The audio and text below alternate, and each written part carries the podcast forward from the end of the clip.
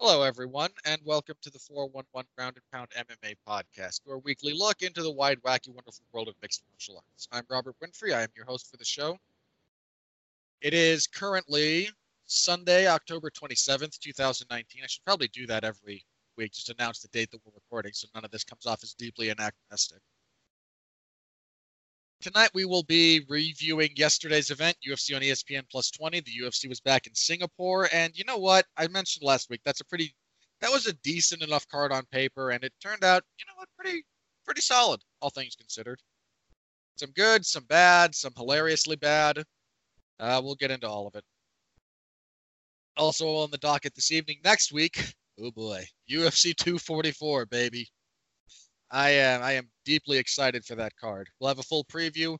Uh, between those discuss, discussing those two events, uh, there was a dust up this last week featuring Nate Diaz and the organization of USADA, a little bit of the UFC. So we're gonna have to talk about that because we can just talk a little bit about what a giant fail in many respects USADA in the UFC has been, but uh, we'll see. Anyway, we'll talk a little bit about a bunch of that stuff. Um, UFC 245 got a couple of fights. One of them's odd, one of them's great. So we'll talk a little bit about that. Um, some fights fell through this week. Um, Junior Dos Santos had a pretty gnarly staph infection. In fact, there's a picture of him in the hospital with the hole in his leg. That's what happens when you do Dancing with the Stars. Just less sanitary than BJJ mats. Uh, and uh, yeah, again, just any other news that's kind of come out over the last week. So you guys know the drill by now. Here with me is my usual partner in crime. He is currently uh, watching and eagerly anticipating another victory for the Houston Astros in the current World Series. Jeff Harris, how you doing, Jeff? Two and two. Let's go Astros. Let's get it done.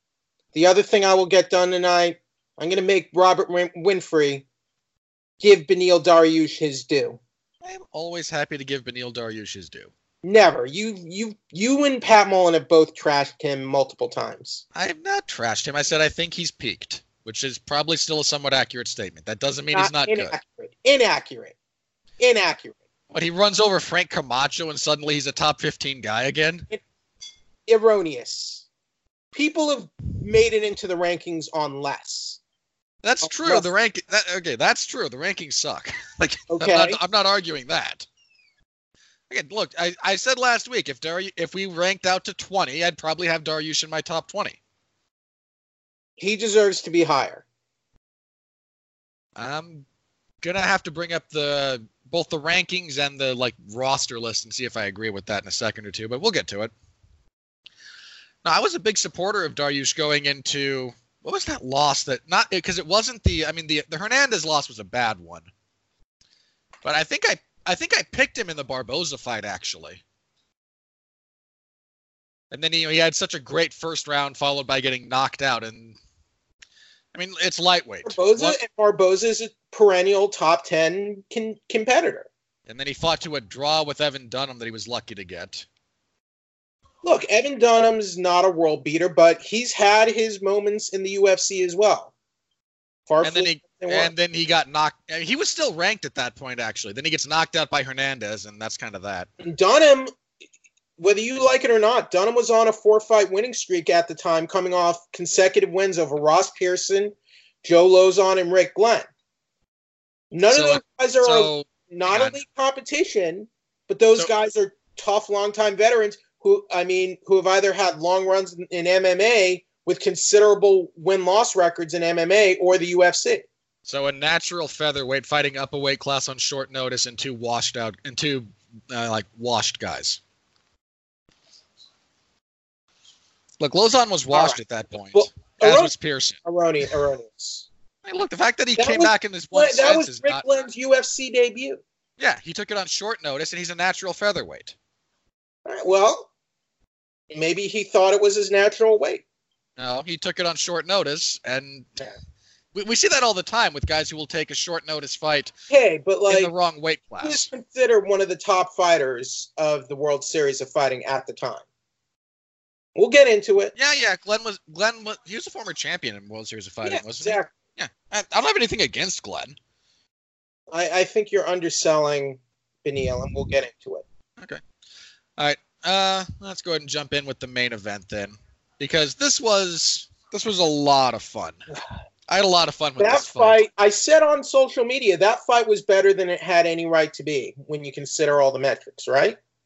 Yeah, in a lot. Well, the striking was more engaging than I think we all expected. The grappling was everything we hoped it was. Right. Uh, Damian Maia submits Ben Askren with a rear naked choke, 354 Oh, man, of the Damian third Maia. round. 41 year old Damian Maia still getting it done. Yeah, Damian Maia, man.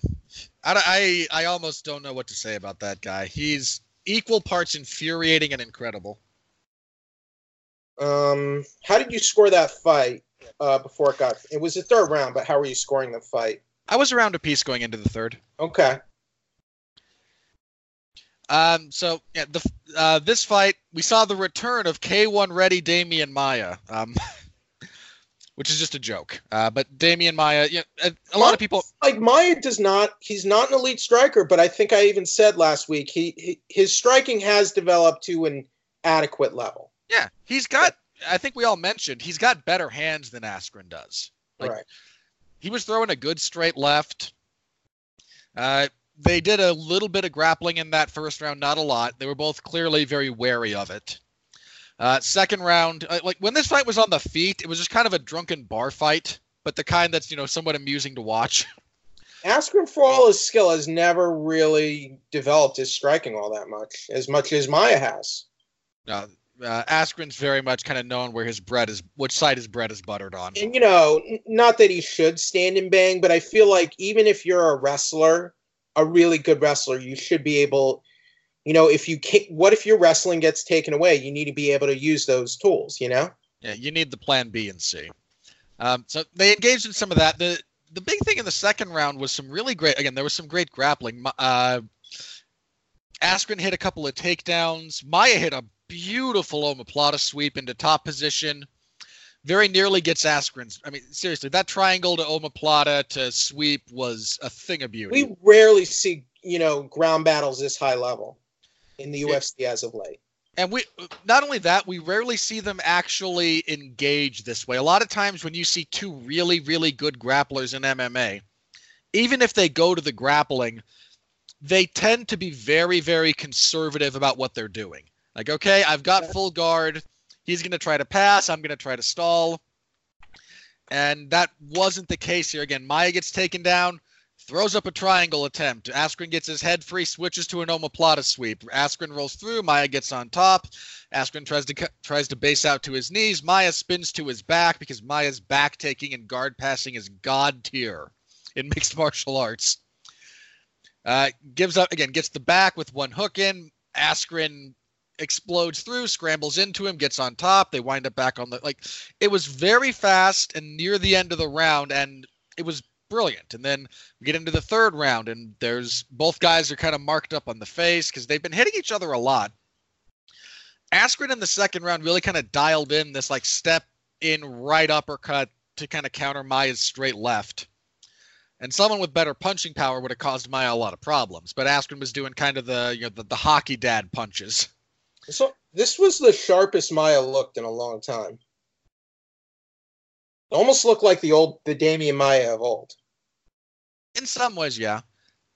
Uh, again, then we get to the third. Askren gets this uh, really nice. He was getting some takedowns pretty much at will. Maia wasn't as concerned with stopping his takedowns as he was landing in a position he could work from. Gets taken down, rolls under, go, uh, uses a leg lock to sweep, gets on top. Pat Maia's passing again. I really can't express this enough. His passing is so so good. Gets on top, passes half guard, passes into half guard. From there, looks for full mount, winds up getting the back, body triangle. Askren tries to hand fight for a bit. Maia's able to punch the choking arm through. Doesn't even really get under the neck necessarily. But something about his squeeze, man. Damian Maia's squeeze has to be just otherworldly because he's Ben Askren is not the first person he's put into a submission. Pos- when I say submission position, I mean gets them to tap. without having everything. And I, this might be this might seem like I'm you know who the hell am I to criticize Damian Maia kind of thing, but there are established best practices for choking positions. There are people, and Maia appears to be one of them, who just have enough of a squeeze to overcome not being in the completely ideal choking position. Again, he doesn't really get all the way under the neck like you want, but he gets close enough. He gets the mechanical lock with his arms, and that's all she wrote. Um, again, this this was tech. Body triangle too is a very effective technique if you have someone's back. Depending on what you're trying to do, yes. I've seen some guys with the body triangle, and as long as they have that, you know, their opponent is not getting out of it. It's a very effective. It's a very effective way to, you know, if you're working on the ground and you're trying to gain a dominant position at least. Like you may may not get the choke, but you'll have like you'll have your opponent's back and you'll have, you know, the seat of advantage. A lot of it depends on what you're trying to accomplish with the position. And there are ways to attack a body triangle and credit to Maia again uh, this is you know Maia absolutely knows this. He made the decision. Maia's one of the few guys who I've seen in the past attack an armbar from the back. Um, was it uh, was it Leonardo Santos or Leandro Silva, one of those two, or uh, Gilbert Burns actually has a really sick armbar from the back. Uh, the body triangle limits that a little bit, but it's harder to reverse a body triangle than it is to reverse uh, again it's kind of the traditional hook position. It's it, it, it's a bit more stable that way. That sweep by Maia was a thing of beauty.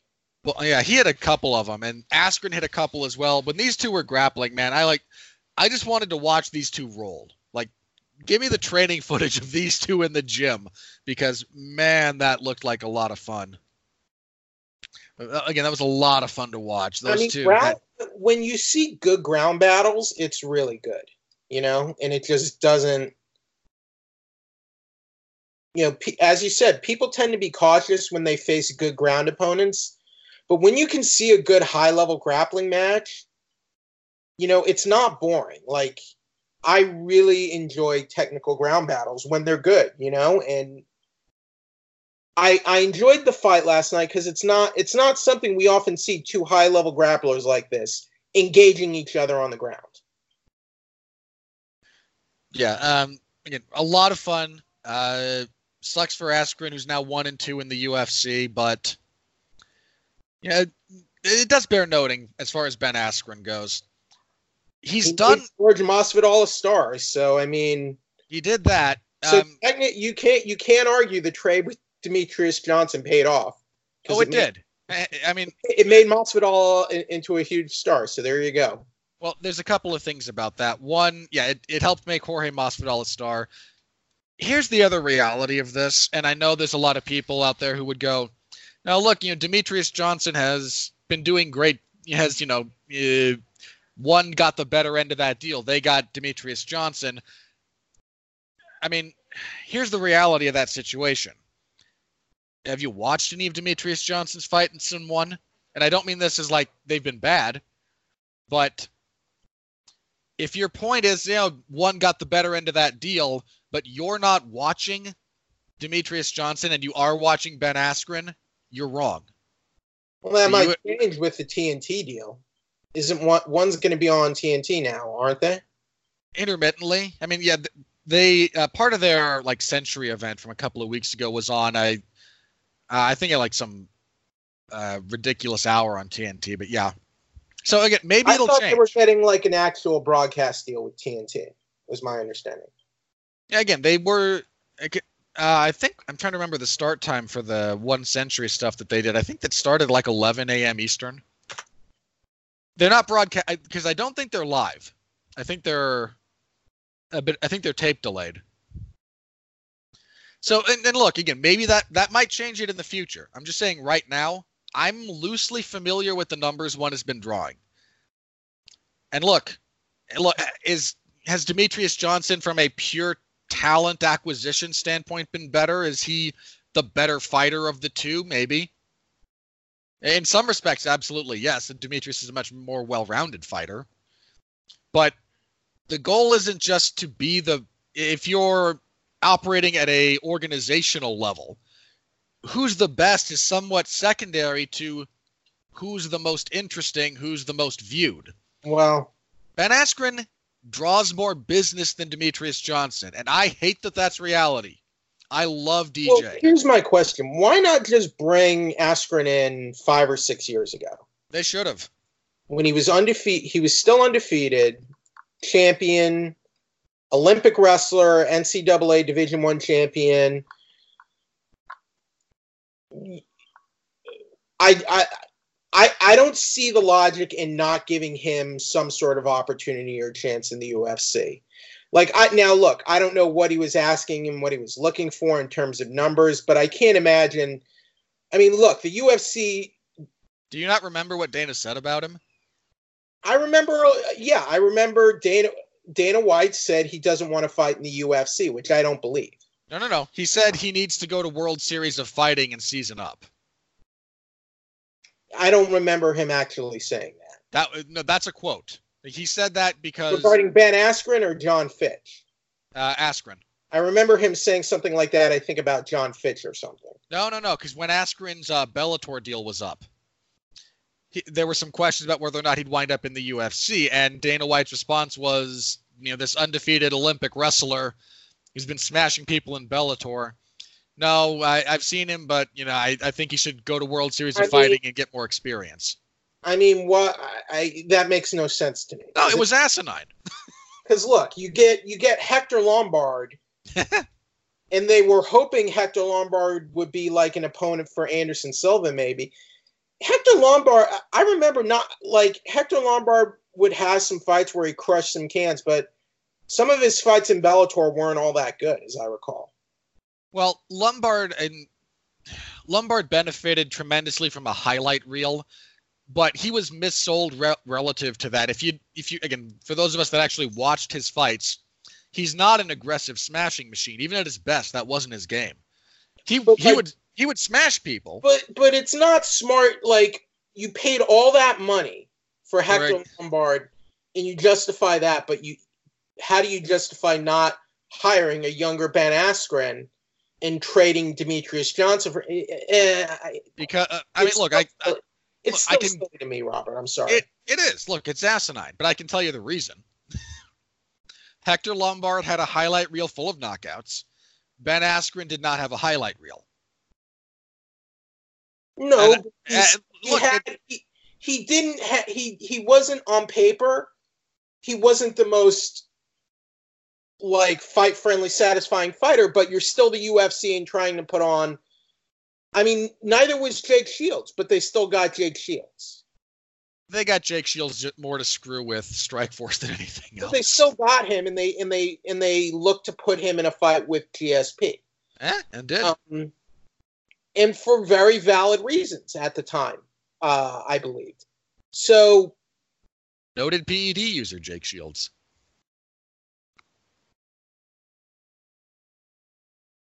what Oh, come on. Jake Shields failed multiple drug tests. Uh, did I? I only know of the earlier one.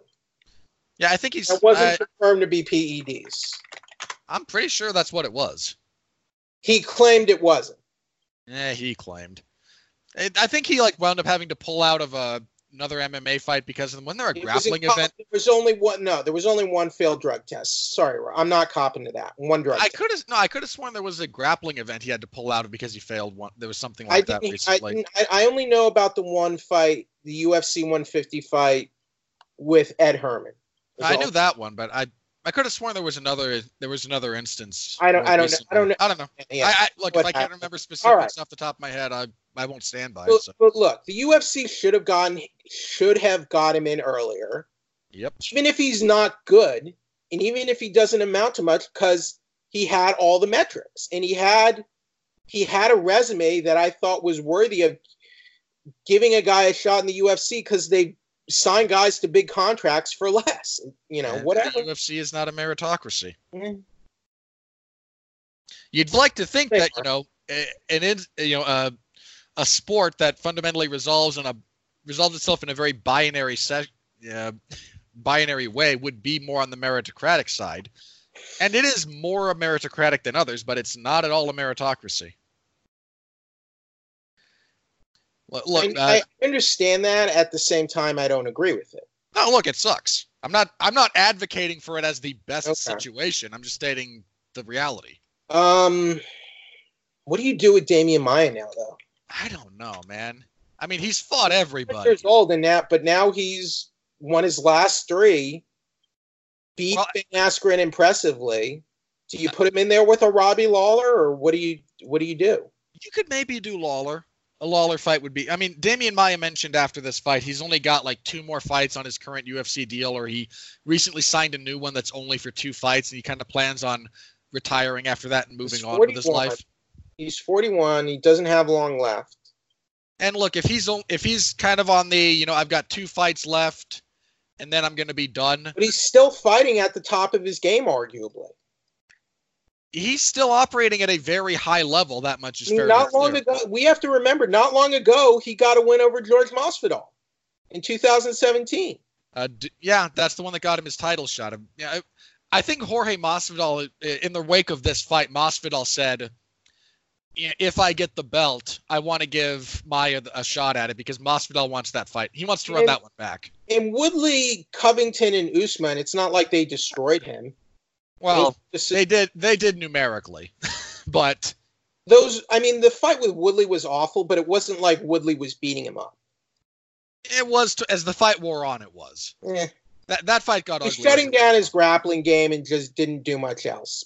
I- again, look again. The fight is. I I watched it. I covered it. I thought it was a terrible fight. I still think it's the worst welterweight title fight in UFC history. right. But he did he did take that fight on about four weeks' notice. Yeah, they did kind of rush that one.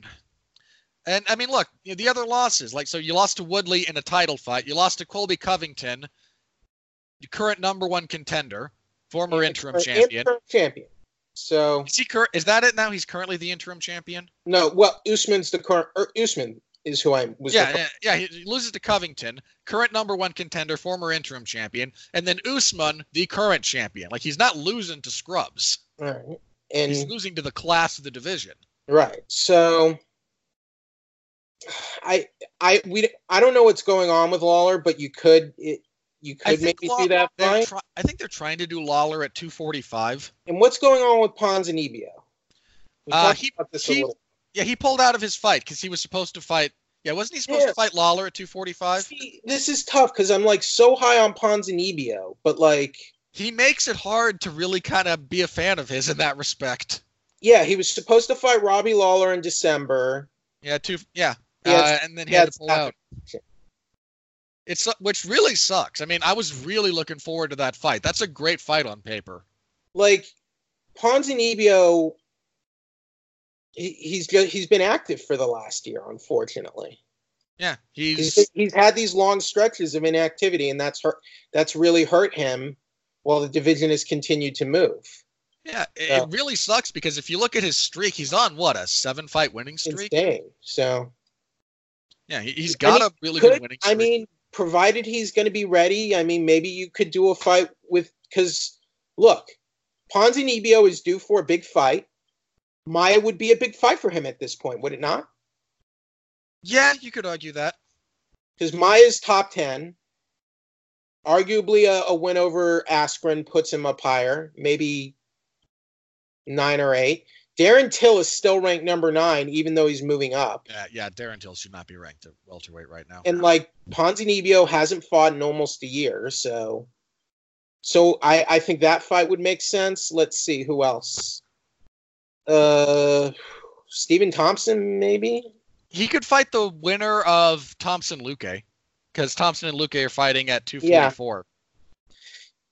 I like the I like the Ponzinibbio idea better. Yeah, I, I, I like giving Ponzinibbio that again another chance to maybe you know make a get a get in there with a recognizable name like that Right. and give him a shot at. Ponzinibbio Kinda- might hi- Ponzinibbio might be higher right now, but he hasn't fought in a long time. And Yeah. Maia's still in the and Maia's still in the top ten. So Uh, you know, you got Rafael dos Anjos hanging out there. Now, does Rafael dos Anjos have a matchup? I don't think. Why is he five? I love RDA, but he's like on a three fight losing streak. He lost to Leon. Okay, so there's Dos An- Yeah, you could do the Dos. So Dos Anjos or Ponzinibbio is what I'd be. Yeah. thinking about. Or you could do Ponzinibbio versus Dos Anjos. That's another idea. Yeah, that's another good idea. So if you want to give Ponzinibbio someone beneath him, still in the top ten, it's Maia. Above him, it's Dos Anjos. And yeah, I agree. Dos Anjos probably shouldn't be number five right now. Probably. Ugh, rankings. Yeah, I hate. I hate the people who make these. that's the rankings for you. Okay. Anthony Pettis still a top 15 guy. He's only one and one in the division. Ugh, God. All right. Anyway. Co-main event. We have Stevie Ray losing to an incredulous Michael Johnson. Who, Yes, Stevie Ray defeats Michael Johnson via majority decision. The 19, 1915 Michael Johnson. Oh man. Um, uh, yeah, the scores I don't was say cut Michael Johnson at this point because I'm sorry if that sounds mean, Michael Johnson, but man, you continual disappointment for me. It's so weird when you think about Michael Johnson. Oh, for the record, the scores in this fight there were two 29-28s for Stevie Ray, uh, and then one 28-28 draw. Um, I don't hate 29-28 Ray. I think that's what I was officially. I don't hate 28-28 because uh, I think that would have given. I think that gave Ray a 10-8 third. Can't remember which round. It was 28-28 a draw. No, 29-29 would be a draw. No, 28-28 would be a 10-8 first. No, that would be 29-29. Sorry, my math is all is all over the place trying to do this in my head. Um, I frankly would not have really objected too much to 29-28 Johnson. Um, again, that's not the way I went, but this fight largely came down to the first round. Uh, Johnson had the second without too much controversy. Ray pretty clearly had the third. And the first was a close round. So again, it it sucks that that happened again to Michael Johnson, but that's kind of what happened. I mean, Johnson is such a weird guy to get your head around because It annoys me how upset he was after the. yeah, read- he he was really like disproportionately upset about that decision. But I'm like, when you have a close fight and it goes to the judges, I feel like when it's that close, I feel like you only have yourself to blame because In some did ways, he really yes. do that? Mu- did he really do that much to make make it doubtless he won? No, he didn't. did. I mean, again, Johnson's such a weird guy because when he's on, he is one of the very best fighters in the world. That's somewhat unequivocal. Dude knocked out Dustin Poirier in 95 seconds. Uh, get you know, pop quiz. There's only one guy who's I gotta double check this actually. But uh,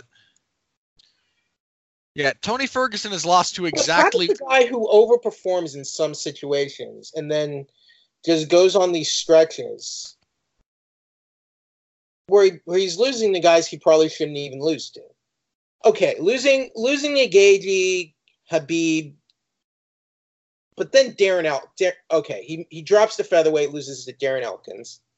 in a first round that he dominated. I I mean, look, this is the only guy in the UFC that's beaten. A fight was winning. I mean, he was winning the Josh Emmett fight before he got knocked out.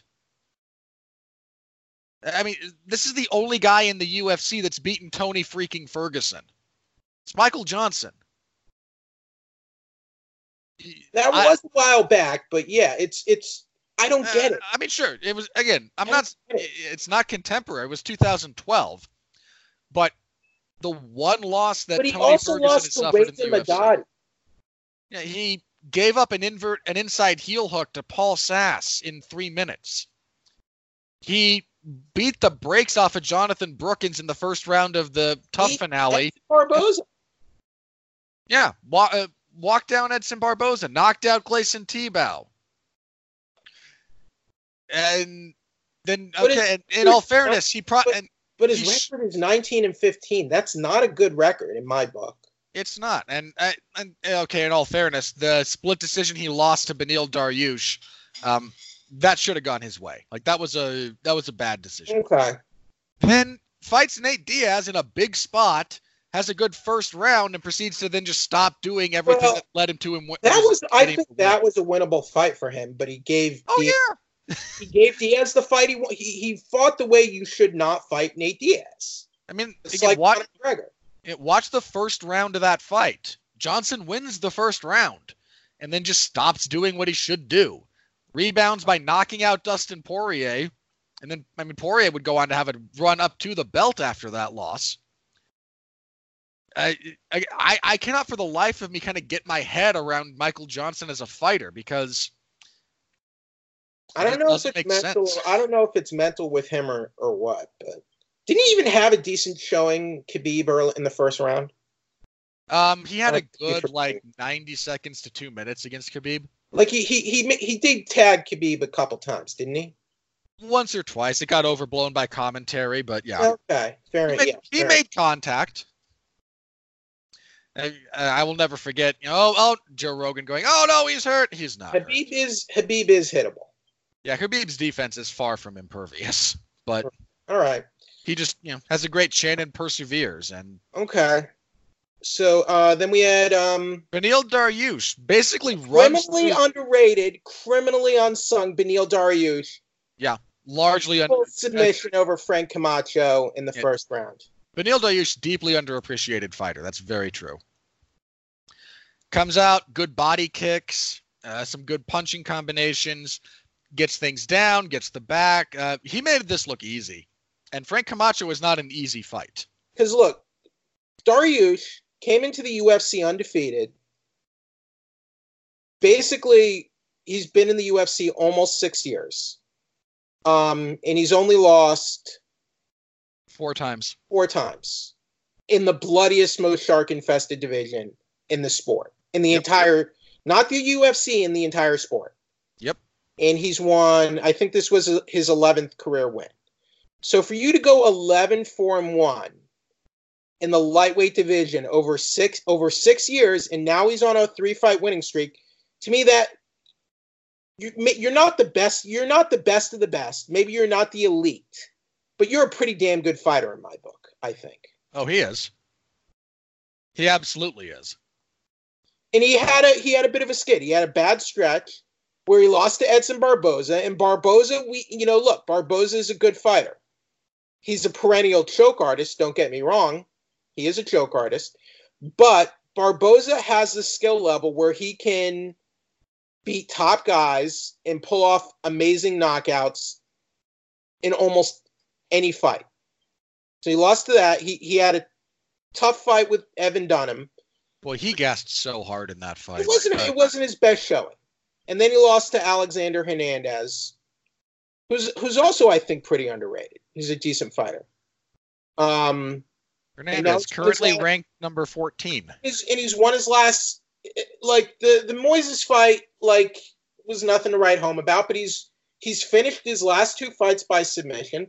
He's due for a fight in the top 15 now, I think. Like he was legit at one point I think he was legitimately in the top 10, was he not?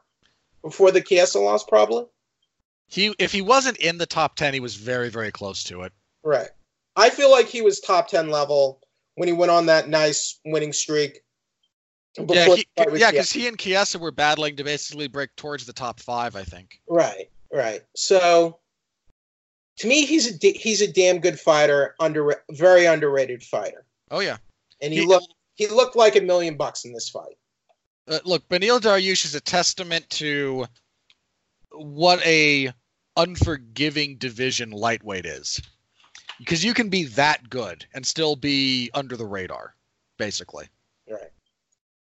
Um, I would actually give him the loser of Kevin Lee and Gregor Gillespie, because that fight's coming up at because that's a that cause that fight. Oh boy, I'm looking forward to that one.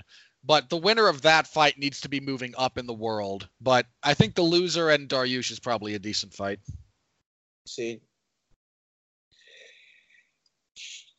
Oliveira is fighting Jared Gordon. You could fight the winner of that. That's possible. Um, you could just do him and Islam Makhachev. I mean, I don't even need preamble for that. That's a great fight. Great fight. Good test, and it's a good test for Makhachev too. Yeah. So it, I, I think he needs to be uh, fighting in that in that space now. Uh, he earned his way back. You know, three in a row at lightweight, two finishes. Again, Dober's not a world beater. Camacho's not a world beater, but he went out there and he performed, and that's the kind of things you need to do. Example, like he's a guy like who I think can lose, but you can't overlook him against any opponent in lightweight division. No, he's I, always going to be a tough out. I, I, I think lightweight is just one of those divisions where if you put like the top, you know, if you put number one against number 25 in a tournament, you could see some surprising upsets. It's that competitive. Oh yeah, you get guys coming into the UFC all the time at lightweight that uh, will beat the brakes off of a ranked opponent. I mean, look at Alexander Hernandez. Unknown comes in on relatively short notice, and Dariush was still ranked at the time, and just you know again blows him out of the water. I, I think I don't think it's any single reason. I think it's just the athleticism, the speed, and the skill level that that are sometimes that you can't always measure. You can't always measure just you know on paper alone. Yeah, lightweight also exists at the in terms of the body types that can compete in it. It appeals. It, it has like the largest right. possible pool of entrants worldwide. Right. And when you're talking about competitive athletics in the United States, by the time you get to people the size of guys who are competing at lightweight, there's not another competitive avenue for them. It like like lightweight is almost kind of like that sweet spot, right? Yeah, it's like that Light, spot weight. You know the craziest thing because I, I know some people kind of get sore when you bring up the possibility of a 165 weight class. Yeah. Here's the reality of this, and I looked this up numerically. I saw this and I think it's true. I I haven't done all the math on it, but if you were to say bump up 170 to 175 make 165 and have 155. Lightweight right now is the most populated weight class in the UFC in terms of number of bodies in the division. If you added 165 and again, it, even say you moved one set, moved welterweight up five pounds, those three weight classes would be the three most populated weight classes in the UFC in terms of just number I'm of people. really against the idea. I don't know why Dana White is fighting the idea so much because it would give them more. It would give them more titles, which he would probably love. I don't know. Again, that if you're going to add a weight class, that's the one that makes sense, just I numerically and logically. Just because you know, it seems like they could use the since they're so UFC is normally so bullish about the title fight being the main event. Uh, 244 notwithstanding, you know, it seems like they could use a couple more titles, and th- this this would not be a division where it would get too thinned out, right? No, you again that divi- all the all three of those potential divisions would be fine. They could put Conor could get another belt. Conor could he'd probably make it he he'd come back like I want to fight for the inaugural belt. Yeah, shut up, Conor. uh, all right, next up, this fight. Oh god, this fight. I'm torn on this fight because on the one hand, uh, okay, Ciryl Gane defeats Don'Tale Mayes via heel hook 446 of the third round. Gane is a legitimate heavyweight prospect. And I say prospect, not contender. I don't want to see this guy moving up. He's only like 5 and 0. I think this was his fifth win. But he's big. He's got powerful striking. So, so there's there's force there. And he understands technique. He moves well he does a bit he does bits of shifting in his stances he's uh, he's relatively light on his feet and again this is maybe he doesn't pan out okay most prospects don't but i think he's he's a guy you want to pay attention to i mean the finishing sequence made me sad because he gets this takedown into the guard of Mayes, stands up and sits back for the leg lock. And this thing happens in slow motion. And Don'Tale Mayes is like kind of up on his hands on his and on his seat, watching this happen, and he's seeing it, and he just kind of goes, "You know what? I'm gonna stay right here. I just want to catch my breath." And then, oh god, my my knee. Um, There's no effort made to control the far side leg, which you need in a proper heel hook. I mean, Mayes does zero to actually defend this, and there's a few things Gane does just doesn't do technically. But it worked, and I'm going to give him credit. Look, if you're, you know, 15 seconds away from assured victory on the scorecards, and he was, and he kind of decides, you know what, screw it, I'll try a leg lock. I can appreciate that mentality. So, Ciryl Gane, genuine prospect at heavyweight. Again, might not pan out, but probably the one of the better, you know, raw prospects the division has right now. And I'm a sucker for a heel hook, even if it's a badly applied one. So it made me again, it made me sad as someone who watches a lot of, you know, higher level grappling and watches guys like, you know, Gordon Ryan and Garry Tonon, uh, Eddie Cummings and whatnot. And they get guys in, you know, a position much more technically refined than this, and the guy's actually defending properly, so nothing comes of it. But this is MMA, not jujitsu, and I I get it. So good for Gane, who just needs again he needs to develop. Still, there's a lot of rawness to him, but it's heavyweight, man. They need all the legitimate prospects they can get at this point, and he's one of them. So good for him.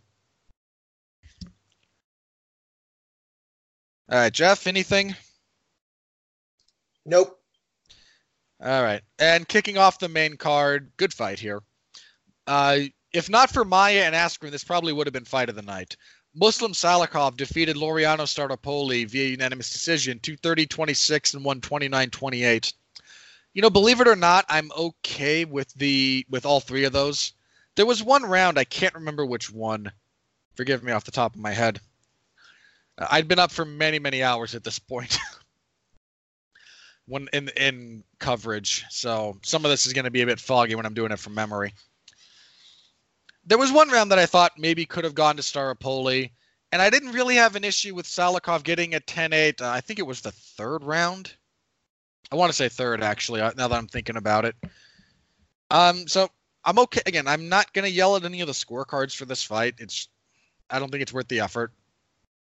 Um, this was fun. This was kind of what I expected. Both guys are action fighters. They're strikers first and foremost. They came out. They did some. They both kicked each other a lot. They both tried wheel kicks. They both landed them at different points. Uh, Salikhov just a more technically proficient striker, found more openings, landed better shots. Uh, how it goes sometimes, but uh, entertaining fight, all things considered.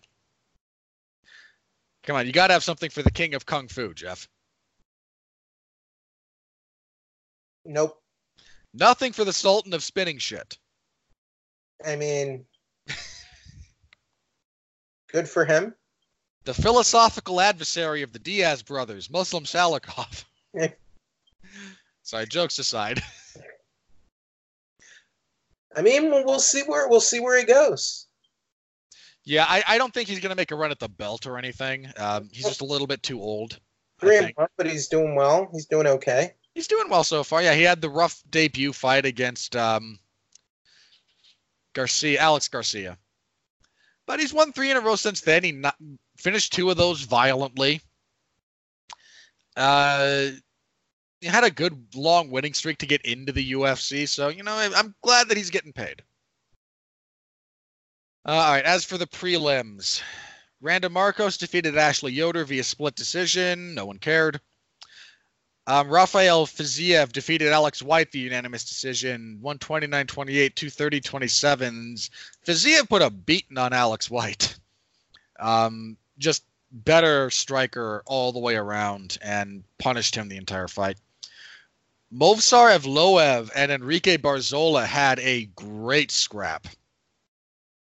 Um, Evloev wins via unanimous decision, 229 28, 130 27. I think I was 30 27. Um, these two, again, this is a great fight.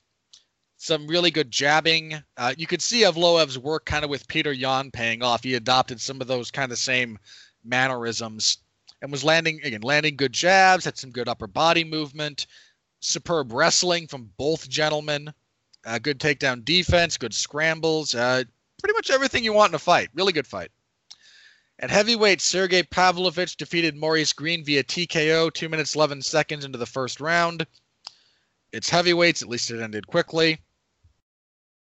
Uh, Maurice Greene was unhappy with the stoppage, but I think if all you look at is the final knockdown sequence, then maybe it's you can argue it's early. Taken in consideration with the entire like five to ten second sequence that led up to it, I think this stoppage is perfectly fine. Uh, Loma Lookboonmee defeated Alexandra Albu via split decision. For the record, screw the judge that scored this for Albu. Uh, I don't know what you were smoking, buddy, but it must have impaired your ability. You must have gone brain dead for this fight. Um, I'm not saying Albu got you know completely blown out of the water. She had m- periods of success. She found, uh, she landed some decent right hands on occasion. Uh, and she had bits of success in the clinch here and there. But again, just who won each round? It's Lookboonmee, and it's not that close.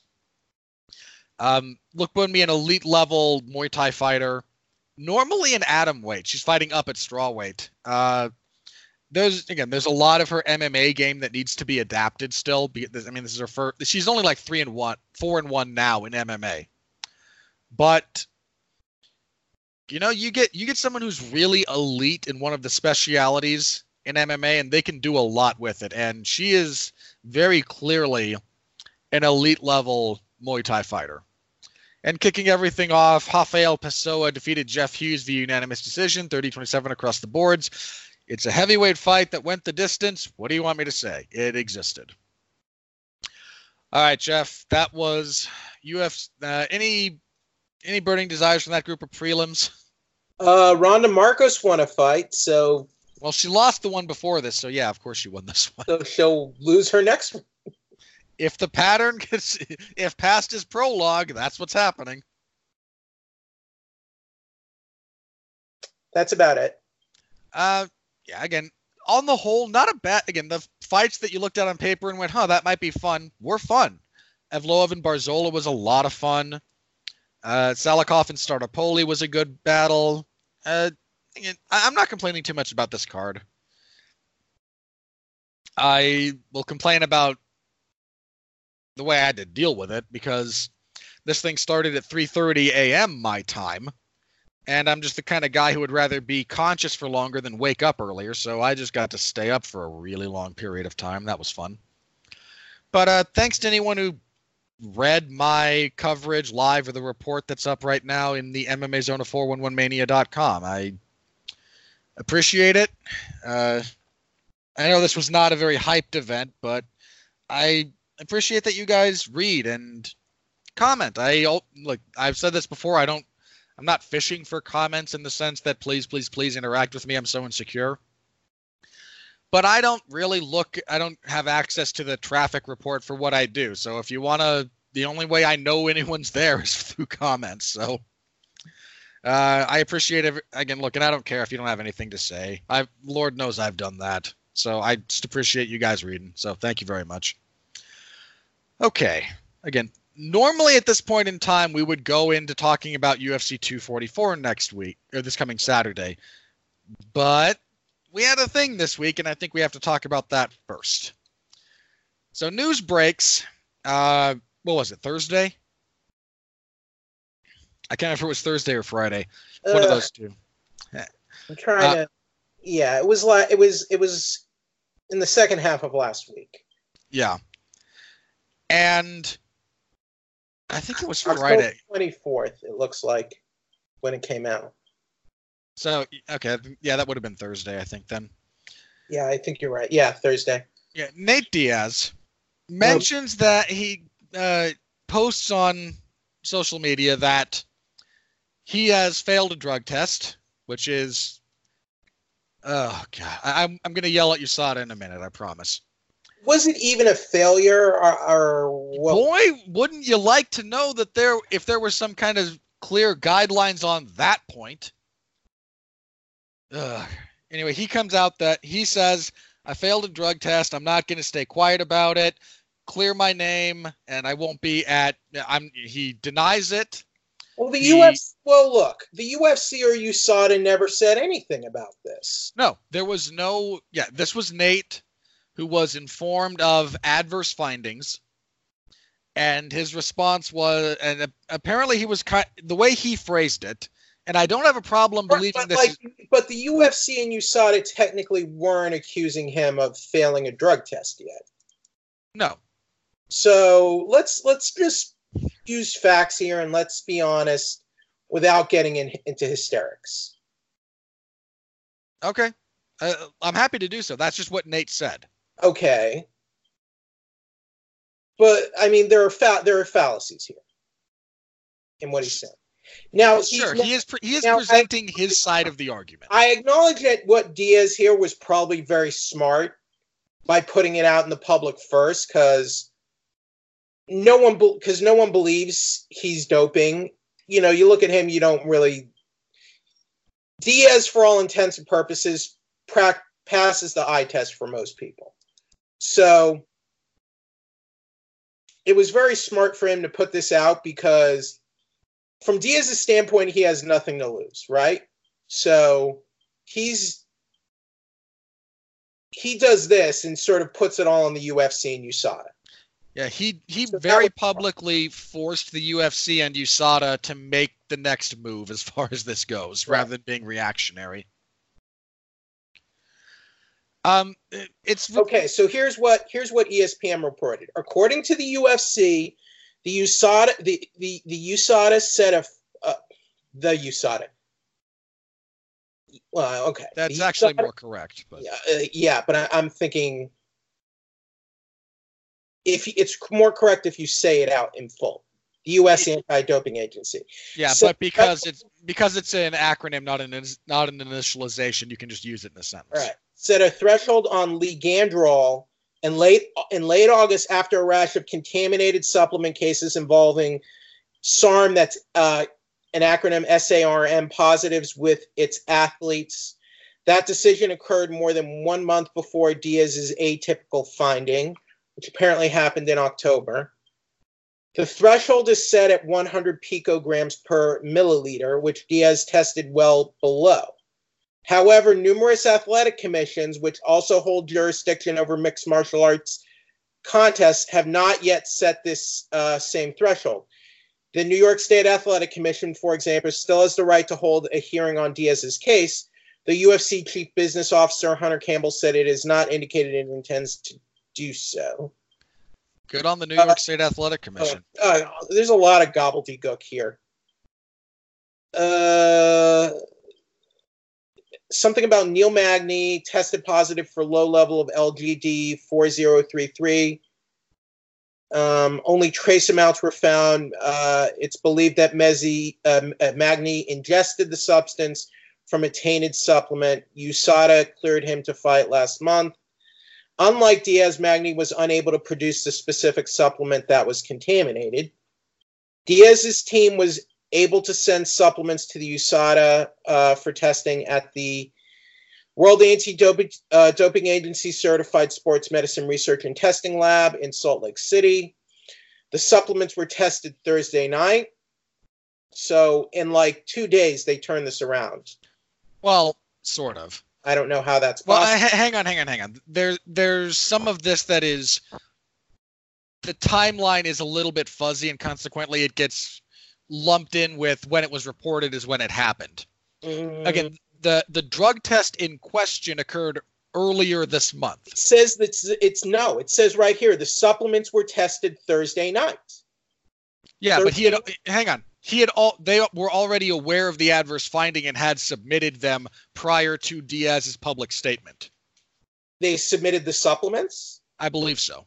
But the, but but e, this is ESPN, Robert. I They're saying the supplements were tested Thursday night. I am I have no doubt that is when the supplements in question were tested. The issue at hand is when they were acquired. Like if Diaz turned them mean- over 2 weeks ago, then sure, they might then they would have already been in the laboratory. Could they have been expedited Possibly. to be done overnight?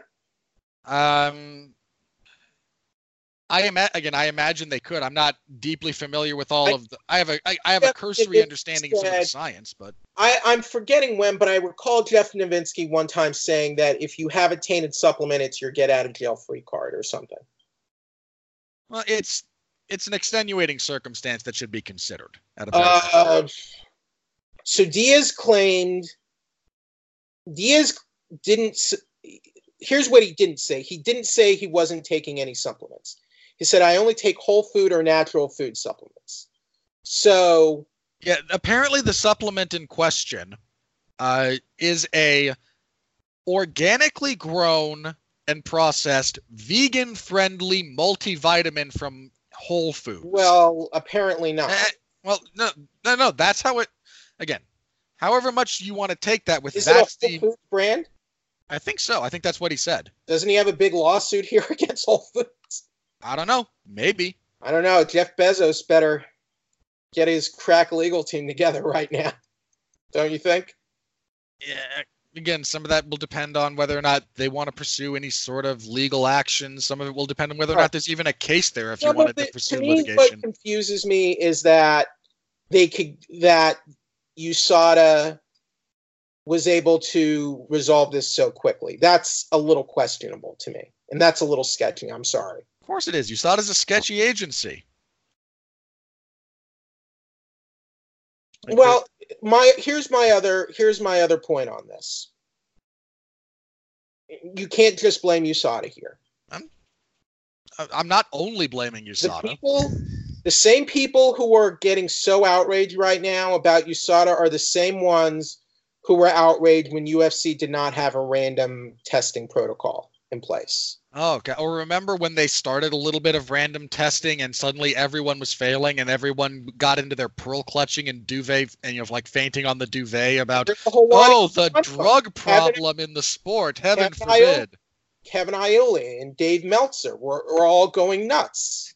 I mean, yeah, the list. Uh, it's everybody. Like that list is longer than my And arm. Fighter, like like fighters would go on uh on inside uh, uh inside MMA and would be like over over half the fighters in the industry or 80% of people are cheating or on, or on PEDs. I mean, And they still are under. they would they would make clickbait headlines.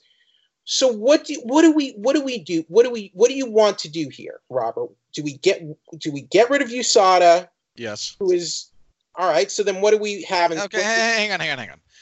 There's a couple of things that need to be really kind of parsed out here.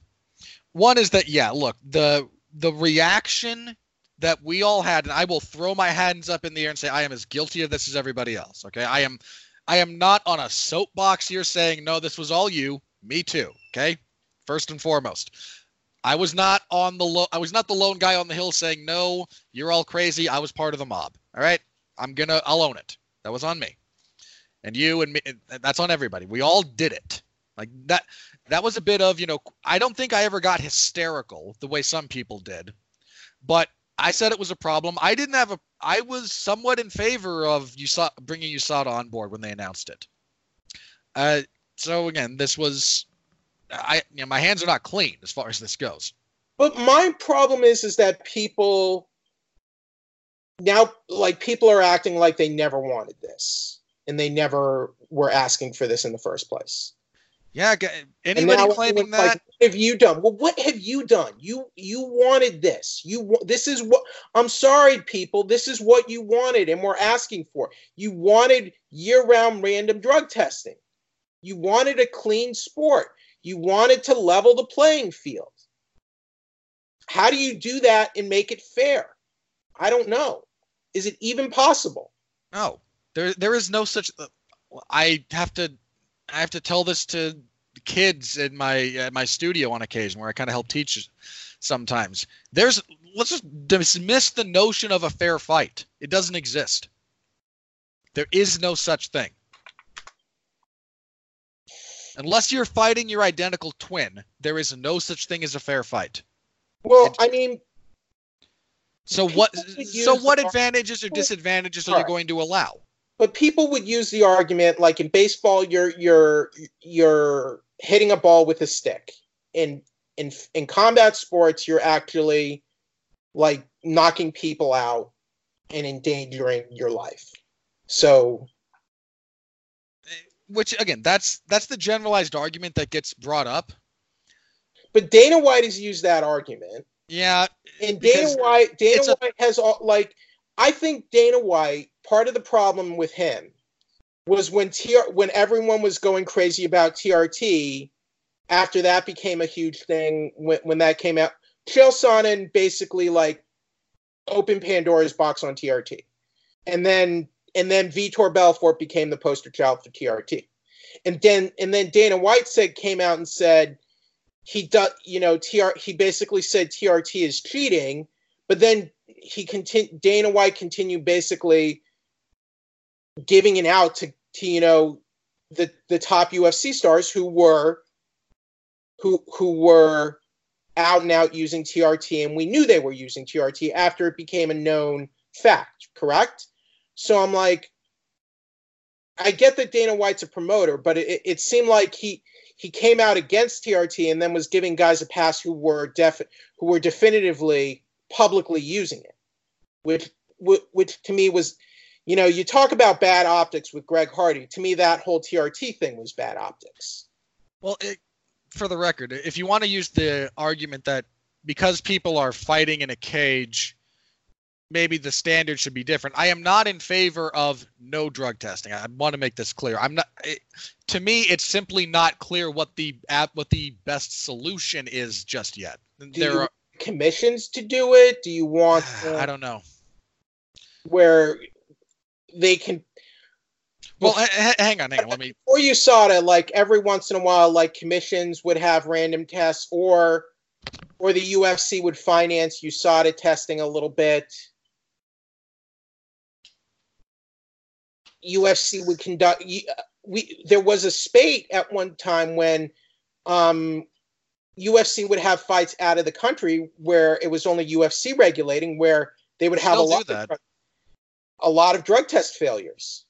A lot when it pre-use this was pre-USADA though. I remember like years ago there was a time where you'd almost hear every event like a fighter would fail a drug test that it, that was not uh, regulated by a commission, basically, where it was the UFC it was the UFC uh, doing the testing. I don't know like who they were commissioning to do it, but they were doing testing at one point. on as far as again what kind of what do i want to see? I don't know. It's it's a rough thing because for some reason and i'm not sure at what point these two wires got crossed. Okay. we want we for some reason think that fighting should be treated with a from a like perceptive standpoint the same way that we think about like the olympics and amateur sport testing which is a oh god don't What about what about professional sports where there are where there are where granted there are unions and player associations? Uh, this is the real i think this is kind of the real takeaway let's consider for a moment you know the nfl or the nba or the uh, since baseball's going on you know the baseball look at what those guys do like for a Mhm. living physically Yeah. you think they're not using of I course mean- they're using I mean guys fail I mean guys fail drug tests and all may, they still do. It happens. yeah But I, but, but here, have- here's the also- reality They're also unionized and they have associations that agree on fines and punishments as well. which would be a huge step forward for fighters i think and again here's the other thing Uh, the It would be a I- step forward if fighters had a say in how the testing was done. I agree with that. Yeah, That I I mean, unequivocally, like the, all the stuff got thrown on them. USADA got unilaterally imposed onto the fighters. And and look, Right, not but I mean, but I mean, but I say in response to that, I say, well, if we have fighters actually, you know, going on HDNet and complaining about it and saying it's uh, it's rampant and over half the, then we shouldn't take them at their word anyway. And if MMA reporters are, are in the in the media are saying that too and enforcing that, then why should we, you know, then we should if we want to if you to me you can't have it both ways you know you can't have there is no prof- there is no uh, player or fighter. here but i feel like there isn't Well, hang on. There is no sports. Uh, there is no players' association in any sport in the world that would agree to bring a USADA-like program into their sport. Right. None. Absolutely none. Again, it's it's somewhat USADA unilaterally imposed USADA onto amateur USADA athletes. USADA was founded by by the U.S. Paralympic Committee. Yeah, again, every like Olympic. most most major nations have a have a USADA equivalent because the IOC kind of mandates it. Okay, so is is USADA not a division of the IOC? Is what you're telling me? I don't. Again, I have to look up the specific Or the U.S. Olympic Committee? Because that's what their Wikipedia page basically says. I, again, I think that's what I I do believe that's kind of where they were founded as far as that goes. But uh, again, they're also not. Uh, they're also not, you know, cheap, and the UFC is paying for all of this. I feel like there are questions here that still need to be answered about what happened with Tom Lawlor and Frank Mir. Just Look, terms of fairness. That, I'll I- tell you what happened to Tom Lawlor. Jeff He- Novitzky, I feel, has never properly addressed. Now, maybe, and- and let me say, there could be valid explanations for what happened to Tom Lawlor and Frank Mir and, and Machida, but I don't feel like they've been answered properly. I'm I feel pretty confident telling you what happened to Lawlor. He just was the subject of draconian practices before they evolved. Like by the Okay. time Tom this by the time Tom Lawlor's two year suspension was up, the practice of USADA was a six month suspension for the identical situation that he found himself in two years prior. But Josh Barnett, Josh Barnett, and I'm not saying Josh Barnett is a choir boy here because he has messed up a Well, lot. he's by his own admission, he's not a choir boy. But this latest instance, apparent based on USADA, he did nothing wrong basically, but he was still out of fighting for a year and a half trying to get this resolved. And I, I mean, is that I mean, I'm not sure that's right. It's not. It, by most by most And I don't think here's my other are fighters did fighter if fighters want I don't think fighters should have to pay for any of this either unless they're found unequivocally guilty. Like I like if the, do they have to pay for the supplement test? Oh yeah. Why do the fighters have to pay? Have you? Be, because there, i- because USADA has no has no interest in the truth of the situation. but isn't UFC paying for the USADA testing? So I'm sure. not the UF look no no no no. The, why why why when this comes up why a fighter has to pay for the testing of the supplements that makes no sense because you're reimposing a new set of testing onto the laboratory. It's not properly scheduled out, and and look, you think the UFC cares? You think the UFC cares that Tom Lawlor I failed a drug test and got railroaded? i mean the UFC didn't care when guys were failing random tests No, honestly. they don't. No, they don't. it was it was it was it was joe mma fan Yeah, no, look, the UFC is not going to foot the bill for a fighter to try and prove their innocence. They're just not. they should Maybe. there should be to me there should be like a like there should be resources here I mean, did you oh, hang on? Did you hear what uh, Frank Mir mentioned about that in that in loosely that same vein? No. What did he say and the, uh, th- there's transcripts of this. I think I forget. What, I think it was on Joe Rogan, but it was on some podcast, if not Joe Rogan. Might have been Shales. But he was asked about his experience with USADA because he had that failed drug test, and he details you know, the uh, what a clown fiesta it was in many respects. And he closed by mentioning that he had personally spent what was it like? I can't remember if it was ten or thirty thousand dollars. right And then he kind of closed by mentioning, and I know for a fact that you know Jon Jones has paid a lot more than I have doing the, basically the same thing. well jon jones is part Well, eh, Well, and again, uh, this is that's not to say Jon's a choir boy. Okay, this is not oh poor Jon Jones, but the circumstance that's currently situated with USADA, if you can't pay to fight those rulings and whatnot, you can't fight them. Because right, yeah, well, a lot of that is just what you can pay something for. that would that that's something that would have to be that has to be changed. You- if I were to change something about any of this, You know what I? Um, I think there's a few things that again that should happen. One, I would like a fighters some collective bargaining representing the fighters to actually be involved in the discussion. I think that's paramount. Okay. Because otherwise, I mean, there's a serious question about the ethics gonna, of it. It's going to run to that type of change. So, well, uh, again, the UFC's not going to like look, it. The fi- if the fighters want that, they have to get that themselves. Yeah, that again, that's on them. I am not. At this point, it is abundantly clear through multiple iterations of essentially the same circumstance across, again, multiple iterations, multiple decades. This is the best scenario. This is the best scenario for you. And if they're not going to try and make it happen, I can't. I mean, you, me, nobody else can do it on their behalf. Does they're the not going to do it. What does the UFC stay with USADA? Hmm. If not presented with a viable alternative, they will. Okay. Here's the thing about this is the other thing about What's their USADA. Do you know what their current contract standing is? I do not off the top of my head. Here's one of the things about USADA that you have about the UFC bringing them in that you have to understand. And this is everybody. Oh, they This- renewed it in December 2018. I yeah, I don't know for how long. I I don't know how long it goes for, you know. Uh, the UFC brought in USADA not in, in some grand moral gesture to clean up the sport. They brought them in so they could have essentially liability insurance. Because God forbid somebody dies in the cage. And if the UFC and again, it is it, hang on. that's not the only reason. No, uh, no, not the this is not the only reason, but Come on. I, I think it is the primary consideration. They're willing to spend this money so that if some catastrophic, they were already testing fighters. sure, but look at the.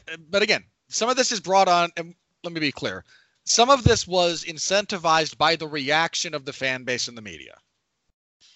More than some. Uh, okay, however much you want to ascribe to it, I'm not going to debate the. I would say it was at least half the reason. Sure. I'll buy that.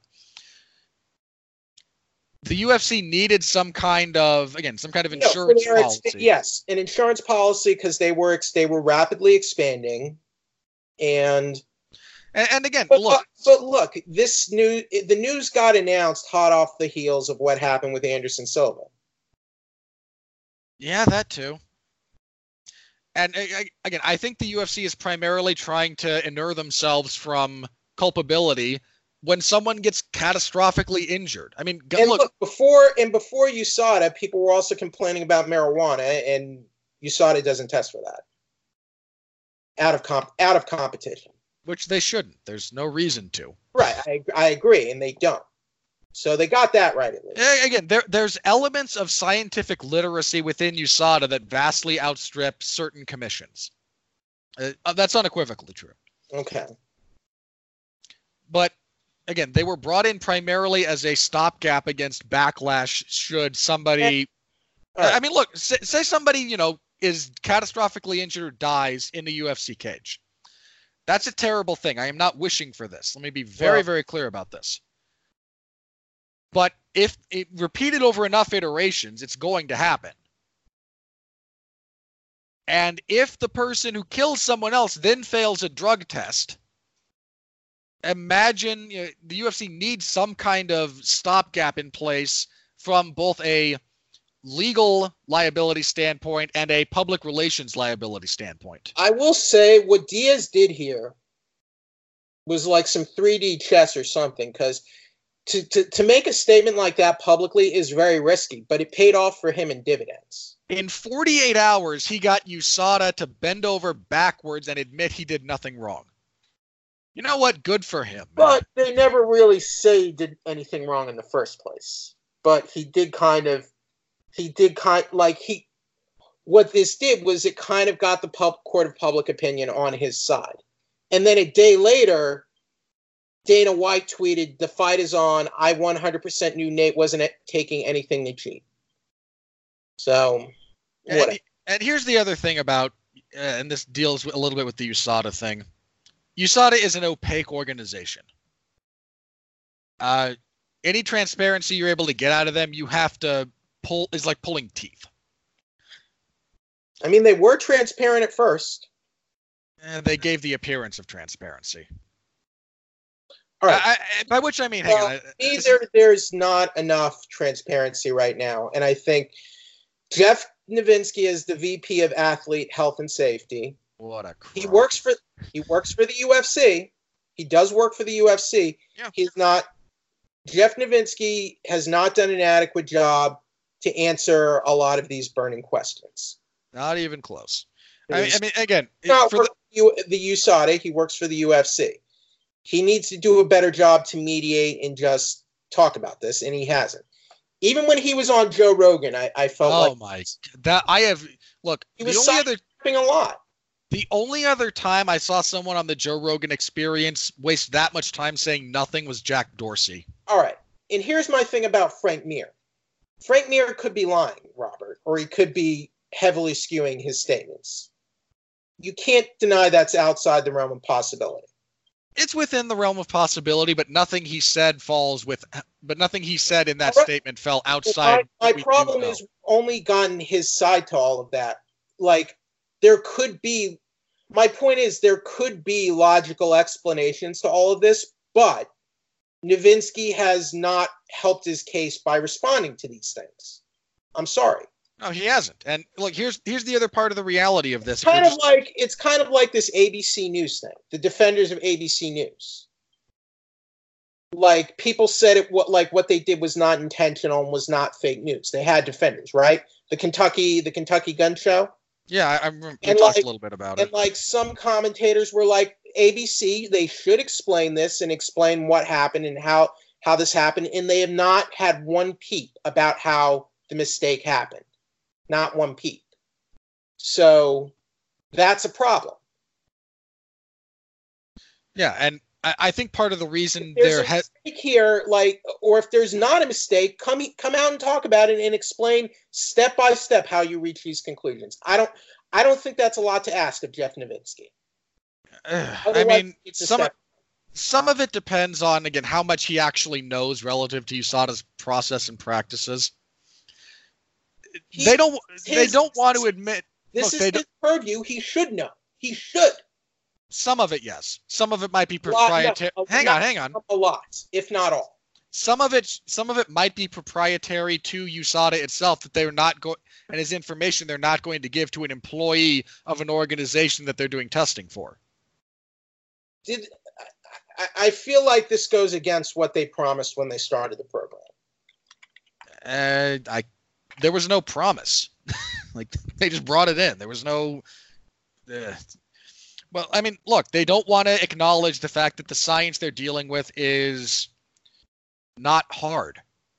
and there are too many loophole there there are too many loopholes in their policies it looks like I there, mean, are too, there are too, there are a lot of inconsistencies that expl- just explain them if there is a logical reason and explanation explain it i'm sorry i don't think i don't think there you're giving away state secrets and proprietary information by explaining some of these question valid questions that are being asked Uh, so again, some of that will depend on how they arrive at it. It, it might be. I'm. I'm other than it other than that I'm, I'm simply asking for some hindsight for the people who are being outraged Yeah, would be nice if all the people now going, boy, USADA sucks, to rem- just remember what your reaction was, guys. And again, I'm happy to throw myself in there. Like that was, I was, uh, I have now lived and learned, and I think we've I'm gone not, down I'm the wrong not path. myself, I'm not throwing myself in there. Because I'm like, the commissions are doing it, the UFC is doing it. This is what they rule. This these are the rules. Yeah, and uh, again, there's People said it wasn't good enough and the sport was dirty. So whatever. it, it's sports. Sports always dirty, guys. Get over it. Well, people can't get over it. Uh, I'm not, but I'm not lumping myself in with that group. Uh, I mean, again, we're dealing with science that isn't 'Cause I'm necessarily not, I'm not even anti-PED. I'm just, you know, if those are the rules and you break the rules and you get caught, it's it's on you. That was, that's always my general philosophy. I don't think we I don't think we really needed USADA. And now we have USADA, and now people are angry. Like Lou Thomas. Among others. Thomas Luke Thomas is Luke Thomas is all I want to see excellence. Doesn't care about PEDs. Which eh, he was sta- not outspoken But pre USADA, he was never outspoken about that. Never. well, hey, look, Now circumstances pro, change. now he's basically pro PEDs. Look, there were a lot of people who thought the communists overthrowing the czars in Russia were a good idea. Circumstances change. Okay. I think we can get all right. Now that we've had our we've had our unload, we've had our um talk about this. I think we can get now now that the fight appears to be on It was far as- never apparently it was never technically off. well it's safely on for now. So now we can get into it. We have, you know, five more days of potentially things going haywire. True. Let's all hope. So Let's all hope not, but I'd be remiss not to acknowledge the Nate possibility. Diaz, George Masvidal is still on for now at New York City. Hang on. The last thing I want to mention about Okay. USADA very, very briefly. Sure. Um, the science that they're utilizing is not nearly as subtle as people like to think it is. Their practices are constantly in flux. I mean, again, they mentioned in the wake of this that well, we've been we've implemented a threshold policy since August. There's at least one reporter I know who who because he mentioned this and I read his stuff that he asked them sometime in August if they were uh, going to you know change their policy and they said no. So uh, there's again there is very little transparency here. This is not an organization who fundamentally has the fighters best interests in in mind first and foremost. They're not paid by the fighters they're paid by the ufc Well, well, they are paid by the fighters if they do the testing, the if supplement. the if the fighters have to basically buy an out you know however much time of the people involved yeah but you know, the contract the U, the contract USADA has is not with the fighters it's with Okay. the UFC Is this like the science of uh, of enhanced interrogations, like in that movie, The Report? I don't know. Uh, enhanced interrogation's a weird topic anyway. This movie, But- I this, the movie, this movie I saw with Adam Driver called The Report about about the um, uh, Yeah, with Guantanamo Bay, right? It's commit what? It, it- stemmed from uh, Guantanamo Bay, where they were given permission to use "quote unquote" enhanced interrogation methods, which was a loose terminology applied to a don't think it series of a series of, for want of a better expression, it was more like the whole enhanced interrogation program for the Bush administration, not just because of Guantanamo. Mm.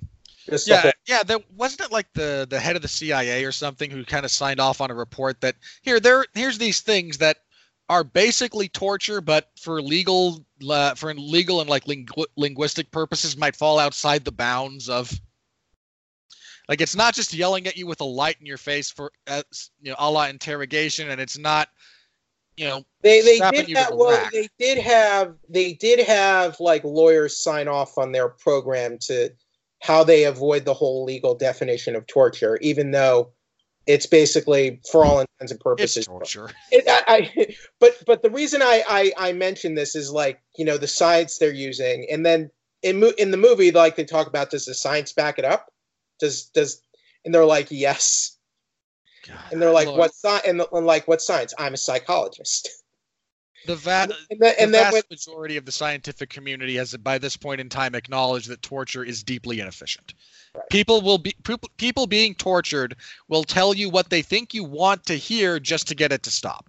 right, but then they're like, what's going on? What's happening here? Well, he's a true resistor, and it's an interesting movie. I would recommend everyone go see it. Uh, well, my again, my thing about that is more that for the longest time with certain uh, compounds and uh, PEDs and whatnot, they had a very specific half-life within the human body, so you could backtrack them very easily. Right. most of the stuff we're dealing with now does not conform to that. This again, this is one of the things that Frank Mir mentioned, and however much salt you want to take this with, fair enough. That he was told initially, for this to pop up into your system, it must have fallen. You must have taken it. Hang on, hang on. Frank Mir. Do you directly want to take Frank Mir at his word? I don't know, but I know that he's not the only See, one that this has Here's happened. my, my problem with Frank Mir is no one's asked him the hard questions. That's my problem with Frank Mir. Everyone, when everyone talks to Frank Mir, they always ask him the questions from a presumption of innocence, which is fine and all, but like they don't ask him, "Did you ever take anything?" I've never heard anyone ask him that ever. Not Ariel Helwani, not his co-host, not Joe Rogan, no one. That's a fair question. I mean, Well, I, I mean, look, at some point in his he- career, I assume he says has. No, I feel like like let him say that. You know, why is? I mean, Mark Hunt is convinced he's a doper. It would not shock me if Frank Mir has at points in his life utilized various substances. I mean, the man bulked up 20 pounds in a very, very short Well, period of time. His career where I thought his body looked very sus- and he was a TRT user. Yeah. I mean, look, we all we all joke. We occasionally talk about you know suspicious body types. Look at the difference in Frank Mir's physiology from the first Brock Lesnar fight to the second. Frank Mir is not an old man. He's only 40 right now. Um, he was using TRT back in 2012 when he was not even 33 years old. That's that's suspicious. Based on based on what the medical experts were saying at the time, that was suspicious. Yeah, but uh, again, the point being, there's a lot of these things that we don't really understand all the half life, all the excretion rates. USADA has now put forward their pulsing hypothesis, and at best, it's a hypothesis. It's not even been pro- It's not even been sustained via evidence enough to support it All being right, a theory. move- I want to move on. I want to move on from USADA because we could we could talk about this for five hours. I think yeah. So uh, anyway, again, point being, yeah. USADA get they your mo- you saw mostly being you saw to get your act together, Jeff Novitzky, get your act together, or I'm going to ask you to resign. How about that? You know, you asked what I'd like to see. I think there's a couple of things. Again, one, I'd like a fighters association. I think a reasonable thing would be, and you and this bear in mind, this does have to be voluntary because it's in the name of the group. But VADA, the Voluntary Anti-Doping Association, which does not impose, it's not a sanctioning body. It doesn't impose fines. It is literally just testing. mm-hmm. I would, I would like to think that if you could get I heard UFC doesn't like VADA. You sort of UFC doesn't like them because then they'd have to come up with their own guidelines for punishment. Because VADA's not going to say, "Oh, you tested Alright. positive for X. Here's your here's how long you should be suspended for." All right. They just say, "Hey, you tested po- here's what came back in your test. Do with that what you will." And the UFC does not want the responsibility of that. it- the- uh, I don't know. I don't know the proper way to fix this, but Well, I, I, I think again, I mean- like I think fighters to say uh, over over the fines, punishment, and testing, I think would be would help. But I don't think UFC is going to allow that. well, I mean, they will if the fighters actually get together, but that's a That's a a whole a whole other thing. that's a whole other podcast. Yeah. Again, I think you get them together. I think if you could get all the fighters to, you know, voluntarily agree to be part of VADA and have them and have the association and the UFC kind of come up with what substances they wish to consider banned, what levels they want to consider banned or unsafe. And if those two parties all agree with full buy-in from all parties present, the fans will get on board. The fans don't care one iota about the drug testing policy in any other sport. Well, in any other professional sport. We're clear about that. Like no one cares in the NFL when someone fails a drug test. No one cares in the NBA. It doesn't really happen in the NBA even. You think it's because people aren't using? Look at what NBA players do to their bodies. Look at the size of those guys. You bet your ass they're using stuff. And you know what? I don't care. It, it, everyone knows what's on the table as far as that goes. failed drug tests in the NBA? Very, very infrequently. DeAndre uh, Ayton, 25 game suspension for failed drug tests. It's a deeply infrequent thing relative to the number of players and the number of games. Not Okay. saying it, not I saying it never happens. I mean, there's a lot of basketball. I mean, I mean, basketball and baseball are much longer seasons and much more games. Yeah, they're they're grueling, man. I've played basketball. In MMA, you might fight like once a year if you're, you know, a top guy. Sure. There's also the training re- uh, Yeah. in MMA. That's but but again, it- that's All right, I'm I, I just like everyone. Well, let me finish my You're point. killing me here. Let me finish my point and we'll move on. Uh, again, it, I just want everyone to kind of agree to the terms that we're all going to com- go by and not have stuff unilaterally forced. And I'll go along with it. And look, if I think your drug testing policy is BS, I I'm happy to say that, but I'm also happy to kind of go along with all right, if this is the buy-in everyone agrees on, let the fan base decide whether or not you know, what they're going to do about it. Again, the NFL, no one cares. The NBA, no one cares. People care. Uh, sure. that. Okay. When I say no one, that's not literal no one.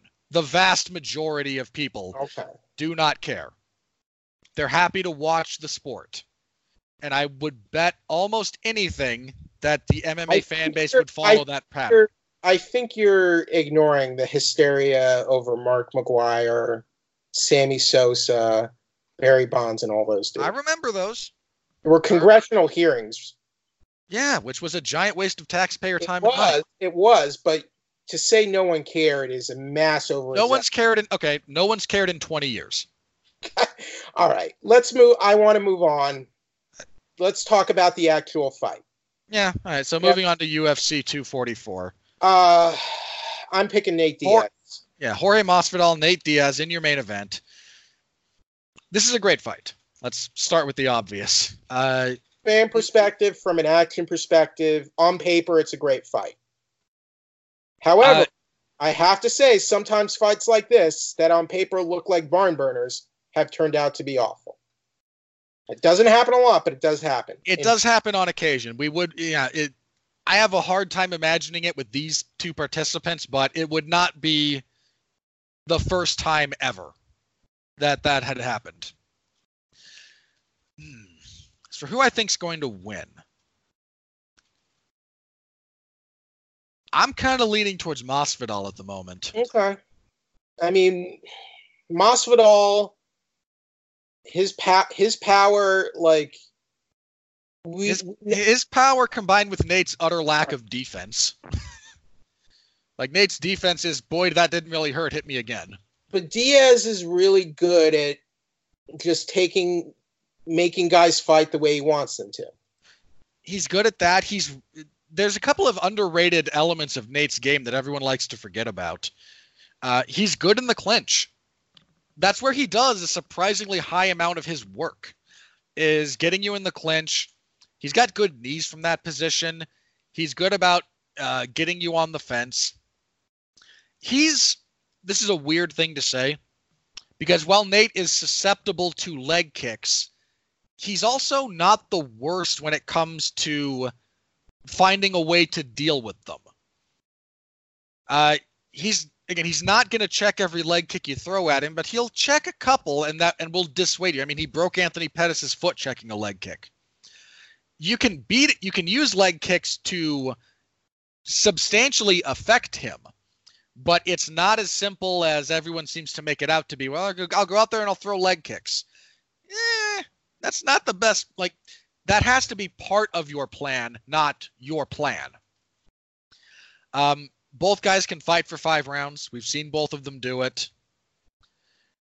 I think Diaz's propensity to wear damage might be a bit of a problem for him in this fight because Nate gets busted up in fights more often than not.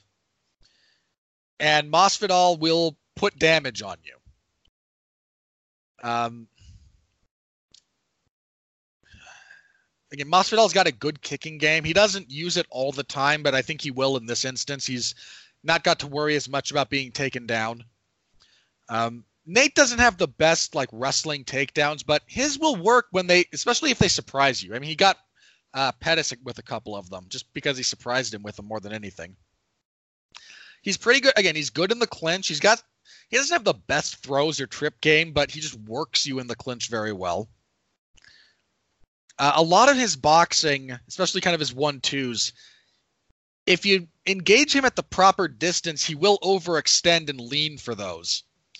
He also gets very frustrated very easily in the fight. And Masvidal might fight him in such a way that will frustrate him and he can then capitalize on it.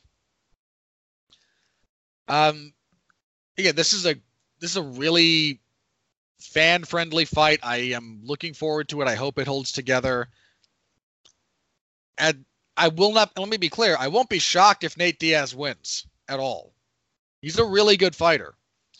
But I'm just I'm leaning a little bit towards Masvidal right now and I just hope nothing else crazy happens in the over the next couple of days because I want these two to get in the cage and fight. So you mentioned you were leaning towards Nate. Uh, I apologize if I cut you off there. Uh, what else did we? What else did you have on this one? Um, just in a brawl, in a long drawn out brawl, I tend to favor Nate Diaz. Um, Diaz does have a lot of like opening and weaknesses, but like he's not a guy you can. He's like not a guy that just goes away. He's no, got. A, if you have to put him away if you can. when was when was he actually knocked out before? Uh, Josh Thompson. Okay which was a lot, which was several years ago. Thompson did a lot of circling, a lot of very effective clinch breaking, and it took like two or three full-on head kicks to knock him out. But I think that's the only time he's been finished via strikes. When was so? How many years ago was that? Oh, geez, uh, that was in 2013. Like Benson Henderson like decisively beat D- Diaz and gave him gave him everything he had. And that was not a close fight numerically no but Diaz cards. never went but Diaz never went away in that fight. Um yeah the 50-43 score for Benson Henderson was more accurate than 50-45 just trying to I'm just trying to find the fight he lost like when that was. I mean, both Rory oh, MacDonald and Dong 2013. Yeah, I it's said that. Quite a while. Like I feel like he's not a guy who's just going to go away against Masvidal. And I don't no, see he's... Masvidal connecting with that one solid shot to just drop him. You know? And I think in terms of their boxing, I think I might put Diaz probably above Masvidal in terms of just actual boxing and striking skill in kickboxing. Diaz is also very good off of his back. That's another thing. And he's a very underrated grappler. He knows how to grapple. If these two actually go to the mat, that will be extremely interesting for me. Uh, because again, Diaz is a great, great jiu-jitsu practitioner. And Masvidal's wrestling and jiu-jitsu acumen gets slept on a lot. Now, if Masvidal wants to beat Diaz, the blueprint's there.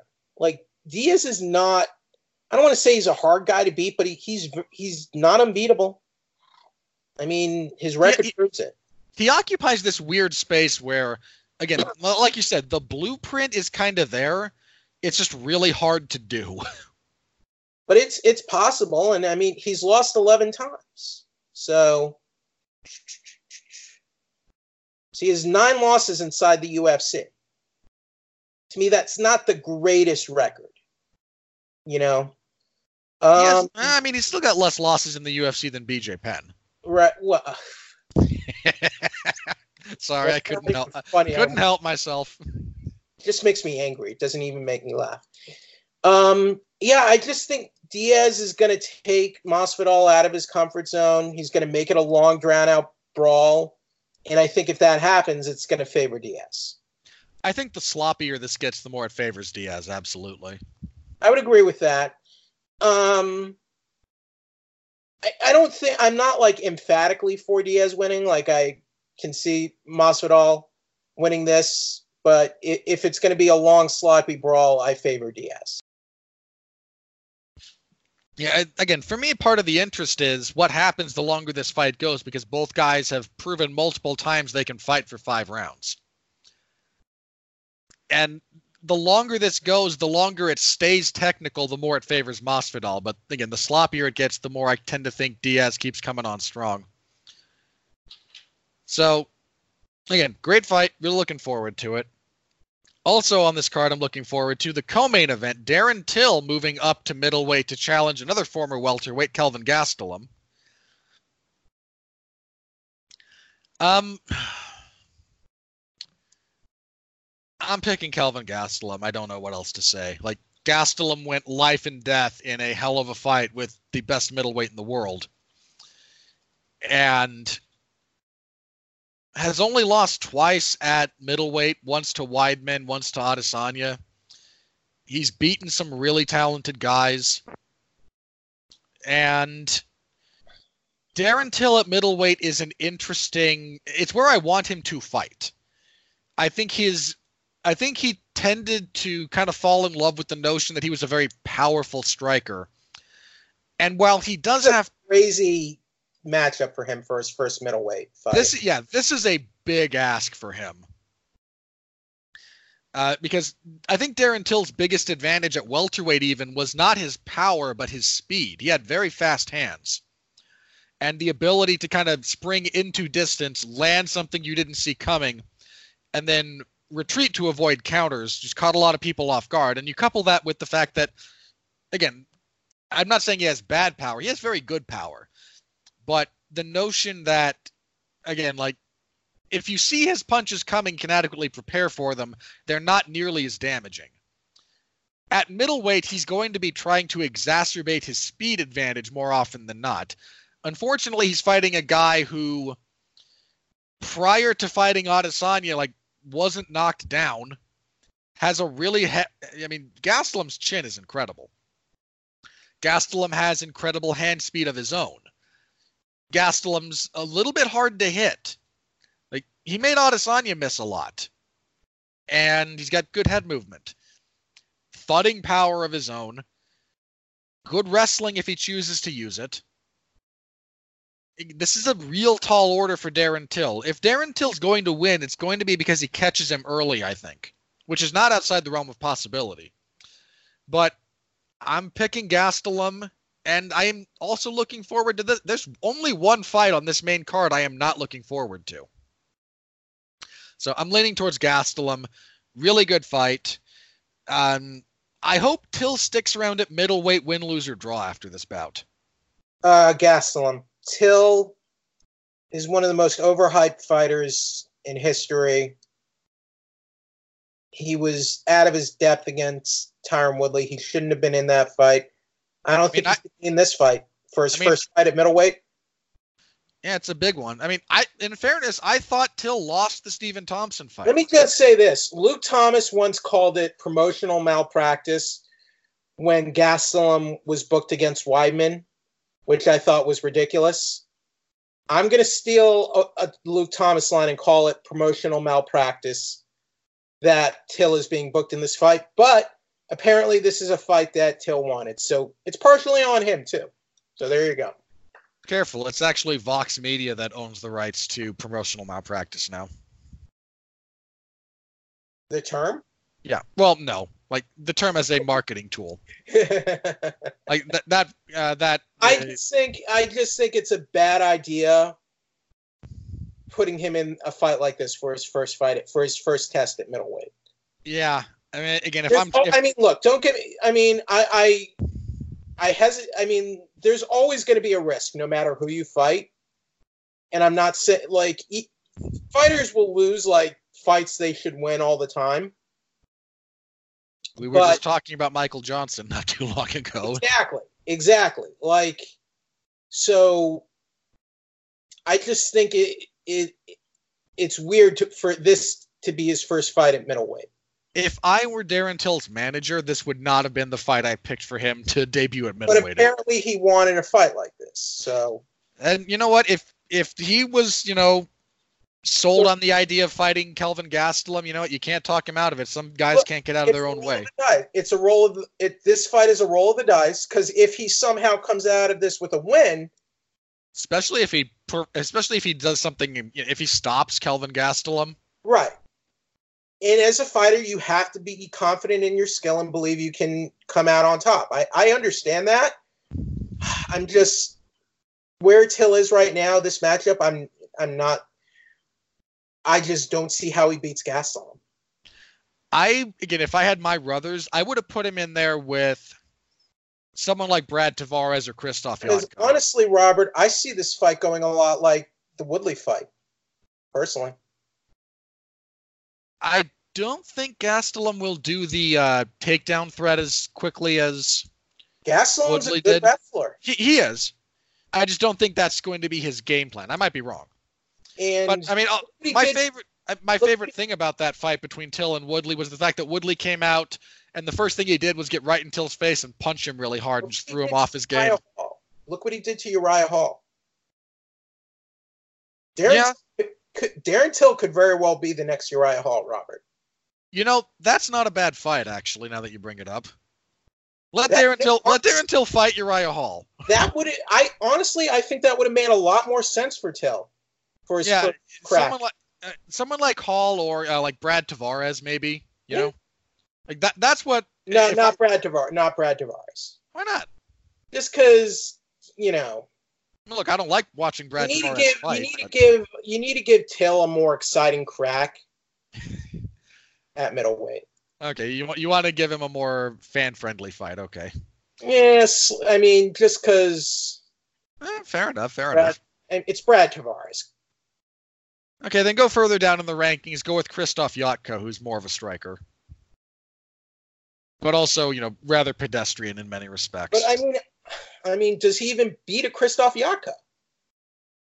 I think there's less risk in the Jotko fight. Arguably, arguably, but we'll see.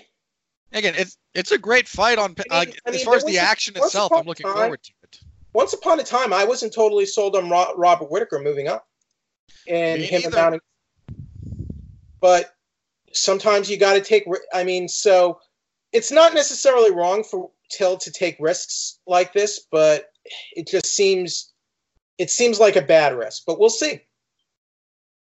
All right. Um, next back at welterweight, Stephen Thompson and Vicente Luque are going to fight. This is a great fight. A really good fight. This this fight is really getting overlooked too.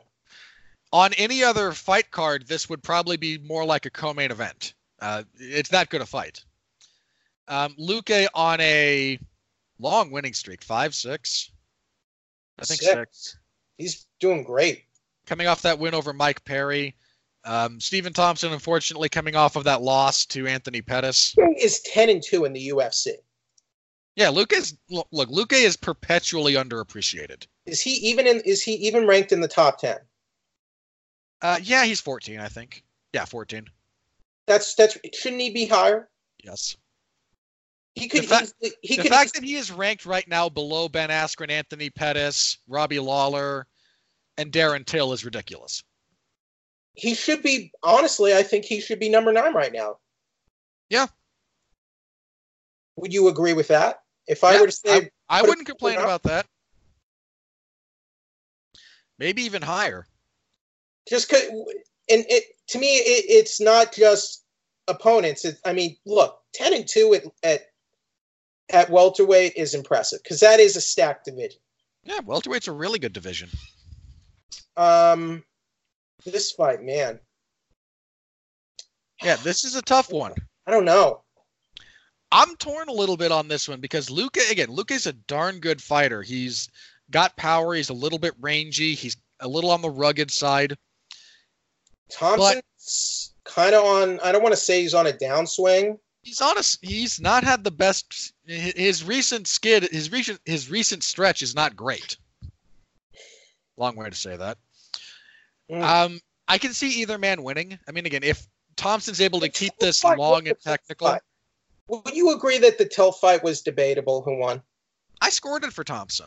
Yeah. So, ugh. See, two years ago I would have picked Thompson. Yeah, I mean, I also thought Thompson got a raw deal on like one of the scorecards for the Woodley for one of the Woodley fights. I can't remember which one. The first one, I was probably the first one. I think it was the second actually. The second one was this weird situation where Nothing I- happened. Well, here's my thing about that, and I might have to if I were to rewatch that fight, I might now I might put more 10-10 rounds in, but I'm not sure about that. But I I just thought that based on how I saw the rounds going, I thought he might have won the second fight. Hmm. That now that said, I think over the two fights with Woodley, Woodley's the better fighter. I'm going out on a limb here. I'm picking Luque. but I love this matchup. I hope it's a good fight. I think I'm picking Luque too, man. And he's again, he's a really good, really underappreciated fighter. He's surging. And I mean, he's young up. He's arguably a young up and coming contender. He is. I mean, and Stephen Thompson looked good in the Anthony Pettis fight. He just kind of got caught with that Superman punch. And his only loss in his only loss in ten fights in his last eleven fights. Excuse me. His only loss in eleven fights is to Leon Edwards, who's right up there right now. So number uh, Edwards is what number four? Let's see. And I've got those open on a tab. Yeah, number four. Yeah, he's four, and I don't honestly right now. I don't mind Edwards being four. Nah, that's, like, that's perfectly fair. So, I would say Luque should probably be higher, just because based on the fact six in a row, ten and two overall, the UFC. That's pretty damn good. Uh, he should be higher, welterweight. Okay. Welterweight's a bit of a mess. I think it's an five. interesting matchup. I, you know, and Thompson is very highly skilled. In Thompson has adopted his game very well to MMA. That's another thing. Yeah, he really has. There's a lot that he does technically that I think is going to be studied in the future and refined and made like, better by other people. Like Thompson has like in terms of grappling, he has fairly good takedown defense. Very good, yeah. So I mean, his transition to MMA, considering you know his karate background, he did quite well for himself. Yeah. So, but edging toward Luque, but very interesting fight, and I'm very torn on it as well. All right, next up, oh god, heavyweight. Um, Derrick Lewis is fighting Blagoy Ivanov. I don't care. Um, probably Derrick Lewis because Blagoy Ivanov is such a like non-entity by and large. Yeah, I'm going with Here's Lewis. what's going to happen. Uh, Derrick Lewis is he's going to lose the first two rounds and then badly, and then he's going to survive and come back with a knockout like in the last ten seconds of the third because it's Derrick Lewis. Yeah, he's going to lose the first two rounds badly.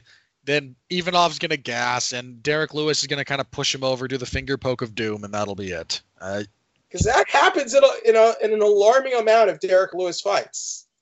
Look, yep. He's got a lot of late, like uh, Volkov. That performance by Volkov in that fight still just angers me. Volkov, uh, Tybura was in the third round. Uh, Shamil Abdurakhimov was in the fourth, I think. Fourth, yep. I mean, he didn't finish Nelson, but it was kind of like the same story with Nelson, right? Yeah. Um, and I think I also kind of think Victor, Nelson won that fight. And Victor Pesta. So, yeah, Derrick, Derrick Lewis, my balls was hot. All right, and kicking off the main card, this fight. Ooh, baby. Uh, Kevin Lee returning to lightweight to fight Gregor Gillespie. Oh, um, oh, great fight too. This is a great fight. Uh, Gregor Gillespie undefeated. Kevin Lee returning to lightweight though. Yeah, yeah. Uh, just I don't know. Hopefully he can. Hopefully he can make lightweight after fighting welterweight for for a spell. Yeah, Gillespie again undefeated, five and zero oh in the UFC. Um, all of them finishes. Jeez, nope, sorry. Uh, all but one of them finishes. Oh, so he's six and zero. Oh. That I don't know and why. Gillespie is he's getting. I think. I think he should be getting a lot more attention right now.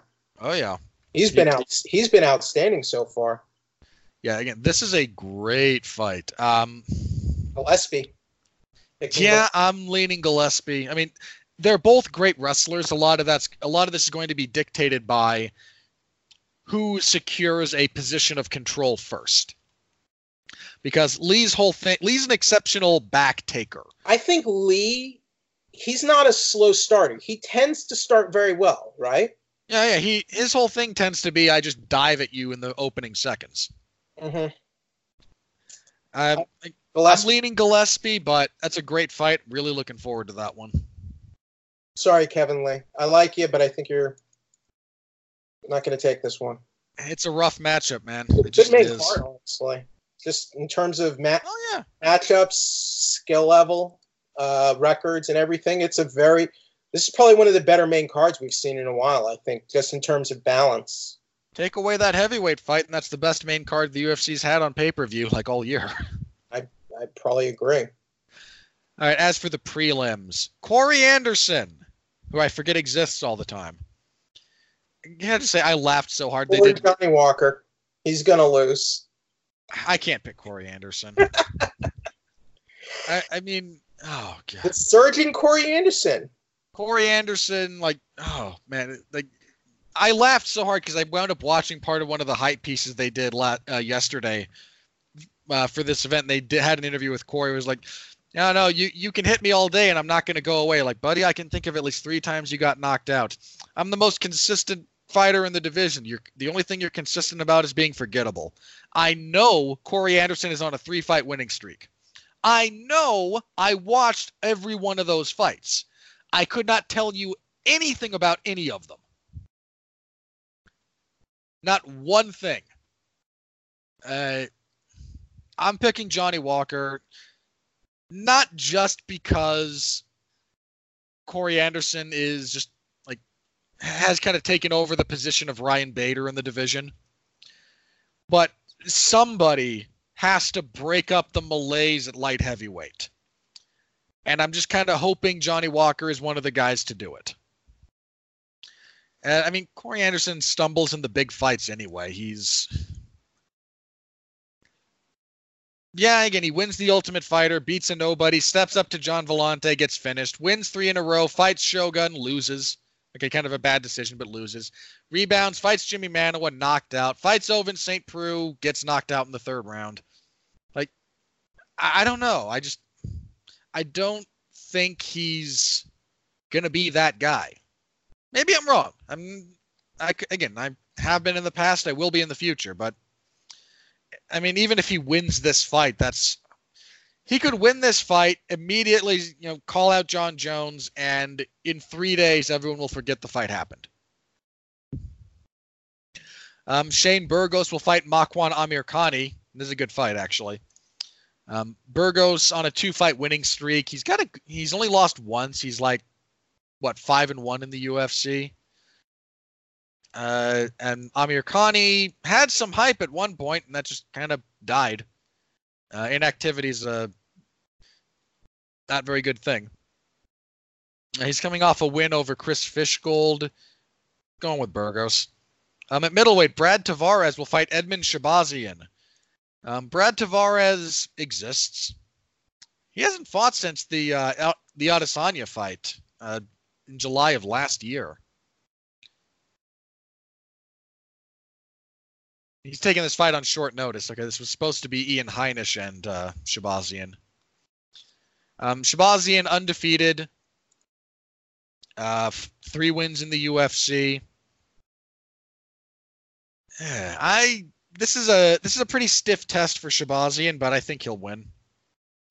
We have another heavyweight fight, Andrei Arlovsky, who won his last fight. Andrei Arlovsky at this point in time does this thing where he loses a bunch of fights, then wins a fight, then loses a bunch of fights, then wins a fight.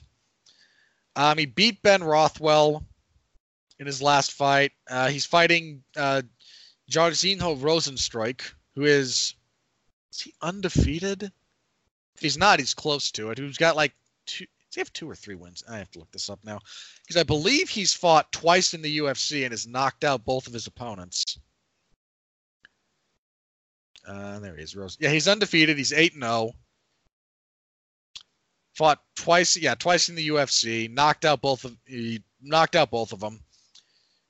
Uh, I can't pick Andrei Arlovsky to win a fight. I just can't do it. Uh, then our early prelims.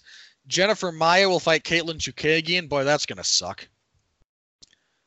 Um, probably Chookagian wins another ultimately uninspiring decision and then backs into a title shot by virtue of just, hey, I'm ranked. Look at me, look at me, look at me. And the UFC goes, sure, we need someone to fight Valentina. And Valentina proceeds to watch her shadow box in front of her for three and a half rounds before kicking her in the head. Uh, Lyman Good will fight Ch- Chance Rencountre. That's not a bad fight, actually. Um, good. Lost to Damian Myers last time out. Uh, rough setback for him. He uh, ended a long layoff kind of deal and knocked out Ben Saunders. Ended a really long layoff when he dropped a tough decision to Elizeu Zaleski dos Santos. Uh, and Chance Rencountre's not a. Yeah, he's only lost once in the UFC. That was to Belal Muhammad. He won his last two fights. He's kind of a wet blanket, but like the aggressive kind of wet blanket. I'm actually going to lean towards good there, but uh, that's uh, again that's a that's a winnable fight for Rencountre.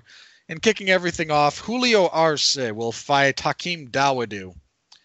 Um, Arce, good overall UFC record, only lost the one time. Uh, kind of surprised they're giving Dawodu someone who's good. Uh, they've been giving him kind of cans. I mean, he debuted in the UFC and got submitted by Danny Henry. Then they gave him, you know, low level fighters to kind of get him back on track. I'm gonna pick Arce there, but if Dawodu's actually found his found his stride, um, this is his chance to really prove it. Okay, Jeff. Again, there's some good fights there. This is not a bad undercard. Uh, what are you looking forward to? Uh, let's see here. I mean, Corey Anderson versus Johnny Walker, of course. How can you not love that fight? I've seen too many Corey Anderson fights. Uh, I, I think uh, Burgos versus uh, Amar, um, excuse me, Amirkhani is a it's a good matchup for featherweight. Um, let's see, Chookagian versus Maia. Uh, that looks like it'll be a decent fight, at least.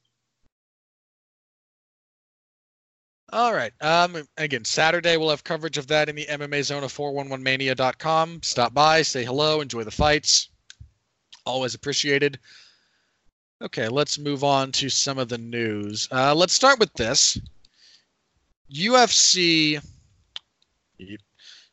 245 got two more fights added to it over the last week. Uh, they're both great fights in many in different ways, but Former featherweight champion Jose Aldo moving down to bantamweight will fight Marlon Moraes, former title challenger.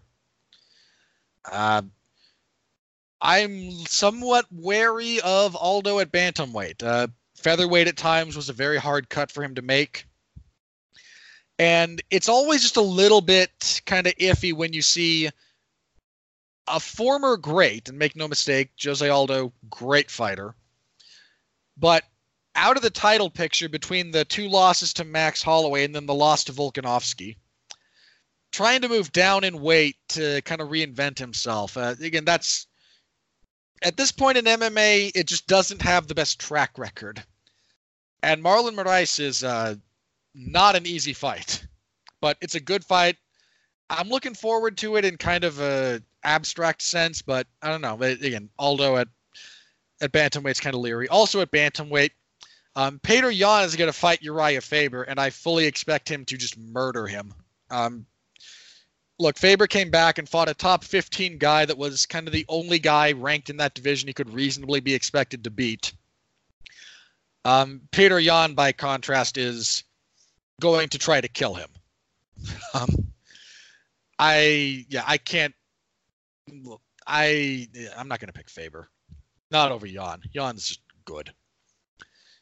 I mean, you know, Ricky Simón had moderate success against Faber, and Simone is a profoundly flawed fighter. Not that Yan's perfect by any stretch of the imagination, but if Yan's going to make a case for himself as, I mean, they're also wasting time at bantamweight because Henry Cejudo is just not going to defend that belt.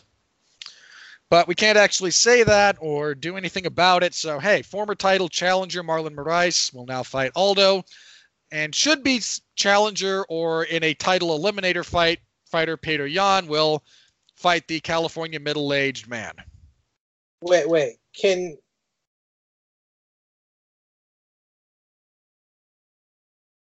um, go, ahead. go ahead. Aldo versus Moraes? Yeah. So is Moraes moving up? Nope. So Aldo's moving down. Yep.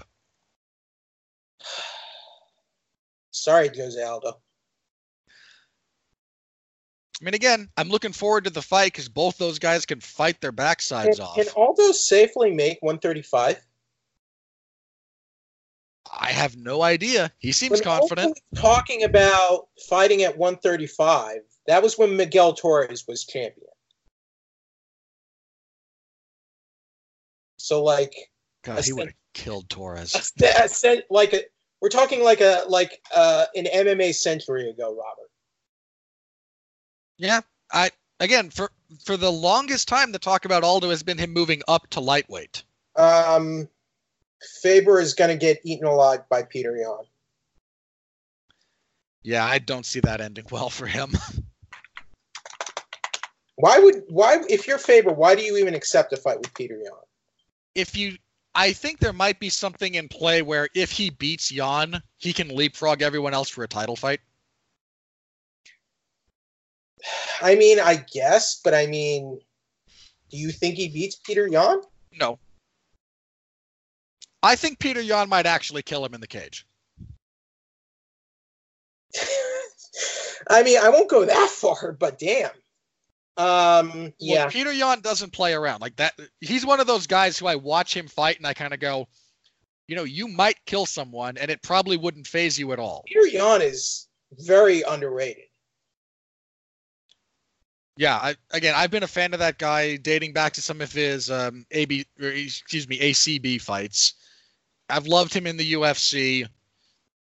He's not ranked high enough right now. Stone cold thriller killer. That man, his nickname isn't the Siberian Gangster for nothing. Like that Uh, guy will end you. Here's something else. Uh, Sergio Pettis is going to Bellator. Yeah, I did see that, and I don't care. Seems to make sense, honestly. Look, if he's He hit his ceiling in the UFC. he did, and he never kind of just found his footing in the UFC, and it's look, guys, remember how they talked about how they were going to keep flyweight around? Look, there's a legitimate flyweight contender and longtime member of the division going away, like all the others. Well, They're not saving the division. I contest legitimate contender. Uh, Okay, well, maybe not title contender, but you know, a solid upper level gatekeeper, if nothing else. Yeah. I think this is for the best for him. I think this is a, I think this is a good. Mm, I think it's a good move for his career. I mean, if he can get paid more and he's happy, you know, Godspeed and party on, man. Go get paid, go have fun. I mean, it might be, it might be, the matchups might even be better for him in Bellator. You know, I assume he'd be fighting at bantamweight. I don't think Bellator has a flyweight division. well, even at bantamweight, it might be better matchups, don't you think? Yeah, and you know, him potentially fighting you know, Kyoji. If he fights Kyoji Horiguchi, for example, I mean, Horiguchi would finish him, but not Mhm. a bad fight. Sure. So no, I mean, again, I don't wish, I don't have any ill will towards Sergio Pettis, uh, which is odd considering how many of his fights I've watched. Conor McGregor is apparently going to fight in January. We don't know. Uh, Conor McGregor's full of crap. Speaking um, of, you, so you don't think that fight happens in January? No. Okay. L- look, I'll believe it when they sign, when like there's signed bout agreements, and Okay. Like, I'm not saying it's Okay. impossible. I will not take his word for it, absent other Well, here's evidence. what did happen with McGregor. He was at a some sort of press bottle thrown at him. some sort of press event at the Ritz Carlton Hotel in Moscow. Um, an angry fan who who shouted at McGregor launched a soda soda bottle, uh, which did not hit McGregor. He ducked like he ducked. It, it, it remind remember remember George W. Bush in the shoe. I Press do. It's kind of like that, basically. Nothing connected, but it was thrown and It's it- almost like he very publicly and for a prolonged period of time insulted an entire group of people in region of the world. And those people took him seriously. in the video even. Yeah, I mean, look, I have no interest in Conor McGregor until he gets in the cage. Until then, I again, I don't care. I don't care at all. Video was kind of funny though. Eh, sure. Like eh, again, in kind of the memey sense, I I don't object to that. I, Sure. he yeah. says it. Oh, sure. I'm gonna fight in January. You got an opponent? No. You got an actual date in the card? No. You got a you got a geographical location you're gonna fight in? Got an opponent? No. Shut up. You're just desperately trying to hang on to relevancy as the sport moves on without you. Hey, Guys, please, please pay no attention to the multiple allegations of sexual misconduct thrown my way. I'm gonna fight again. it's weird how like like no one's talk almost no one's like we get news about that but no one's getting all outraged about that it's surprising Well, part of that is it's not been it's not been confirmed in the same way that American media is used to confirming things because of Irish laws.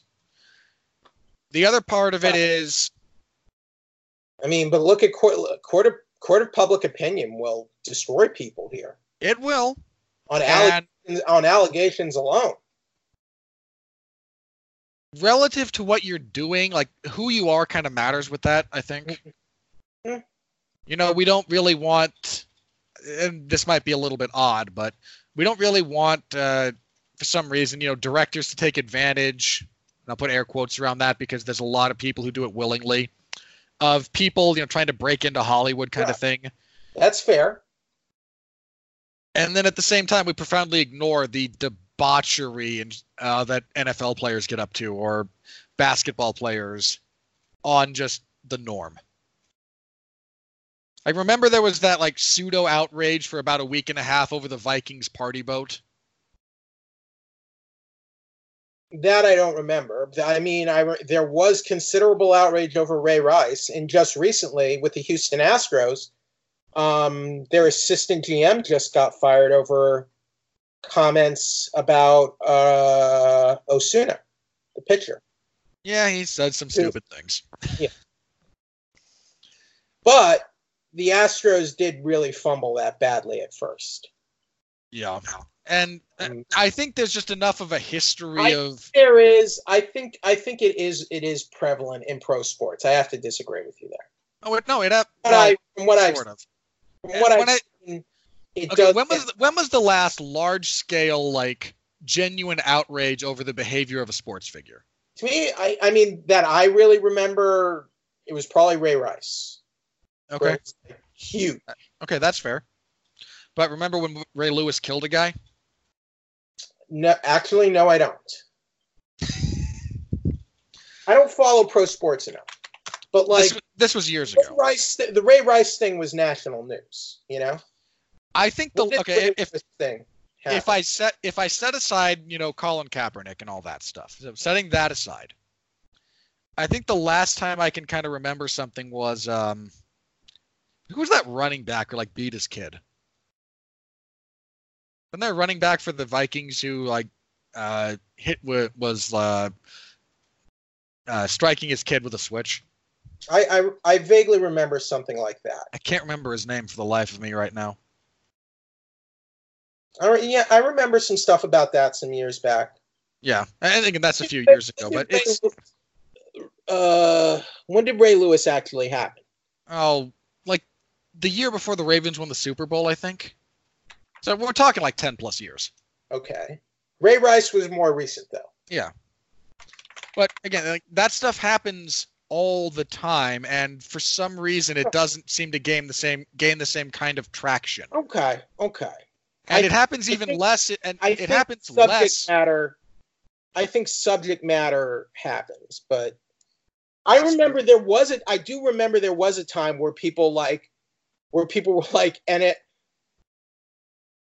People were surprised when NFL players weren't getting into trouble. Basically, when there was like an NFL player who like kept his nose clean, was sort of, and this is like back in the the aughts, as I recall. Yes, well, you know, Steve Young was kind of an aberration in that respect. people like like people like it was the perception was so bad that people basically accepted NFL players to be like small time criminals basically.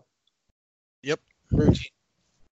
But again, it's to the point where it happens so frequently we're somewhat a nerd to it in many respects. And it's worse in combat sports because there's just such a long history of Yeah, of I can get that. I'm just surprised with the subject matter now that McGregor seems to largely escape it. I think the first time that he is named publicly, the same way that in the way that you know, if that same thing were happening to an happening to an American fighter on American soil, Right. of roughly his of roughly his stature, the again just and this is just again kind of a law and culture thing. The press in the United States and the press in Ireland operate under different laws. Okay. And look, the first time he's arrested, it's all eh, eh, assuming Well- there's enough evidence to warrant that. Okay. So, but so far he has not been charged, formally No. charged or arrested relating to this these incidents so far. At the moment, they are just allegations, and he is being investigated. That's Right. all we know. All right. But um, but this thing with the soda bottle was still amusing. shame the guy missed.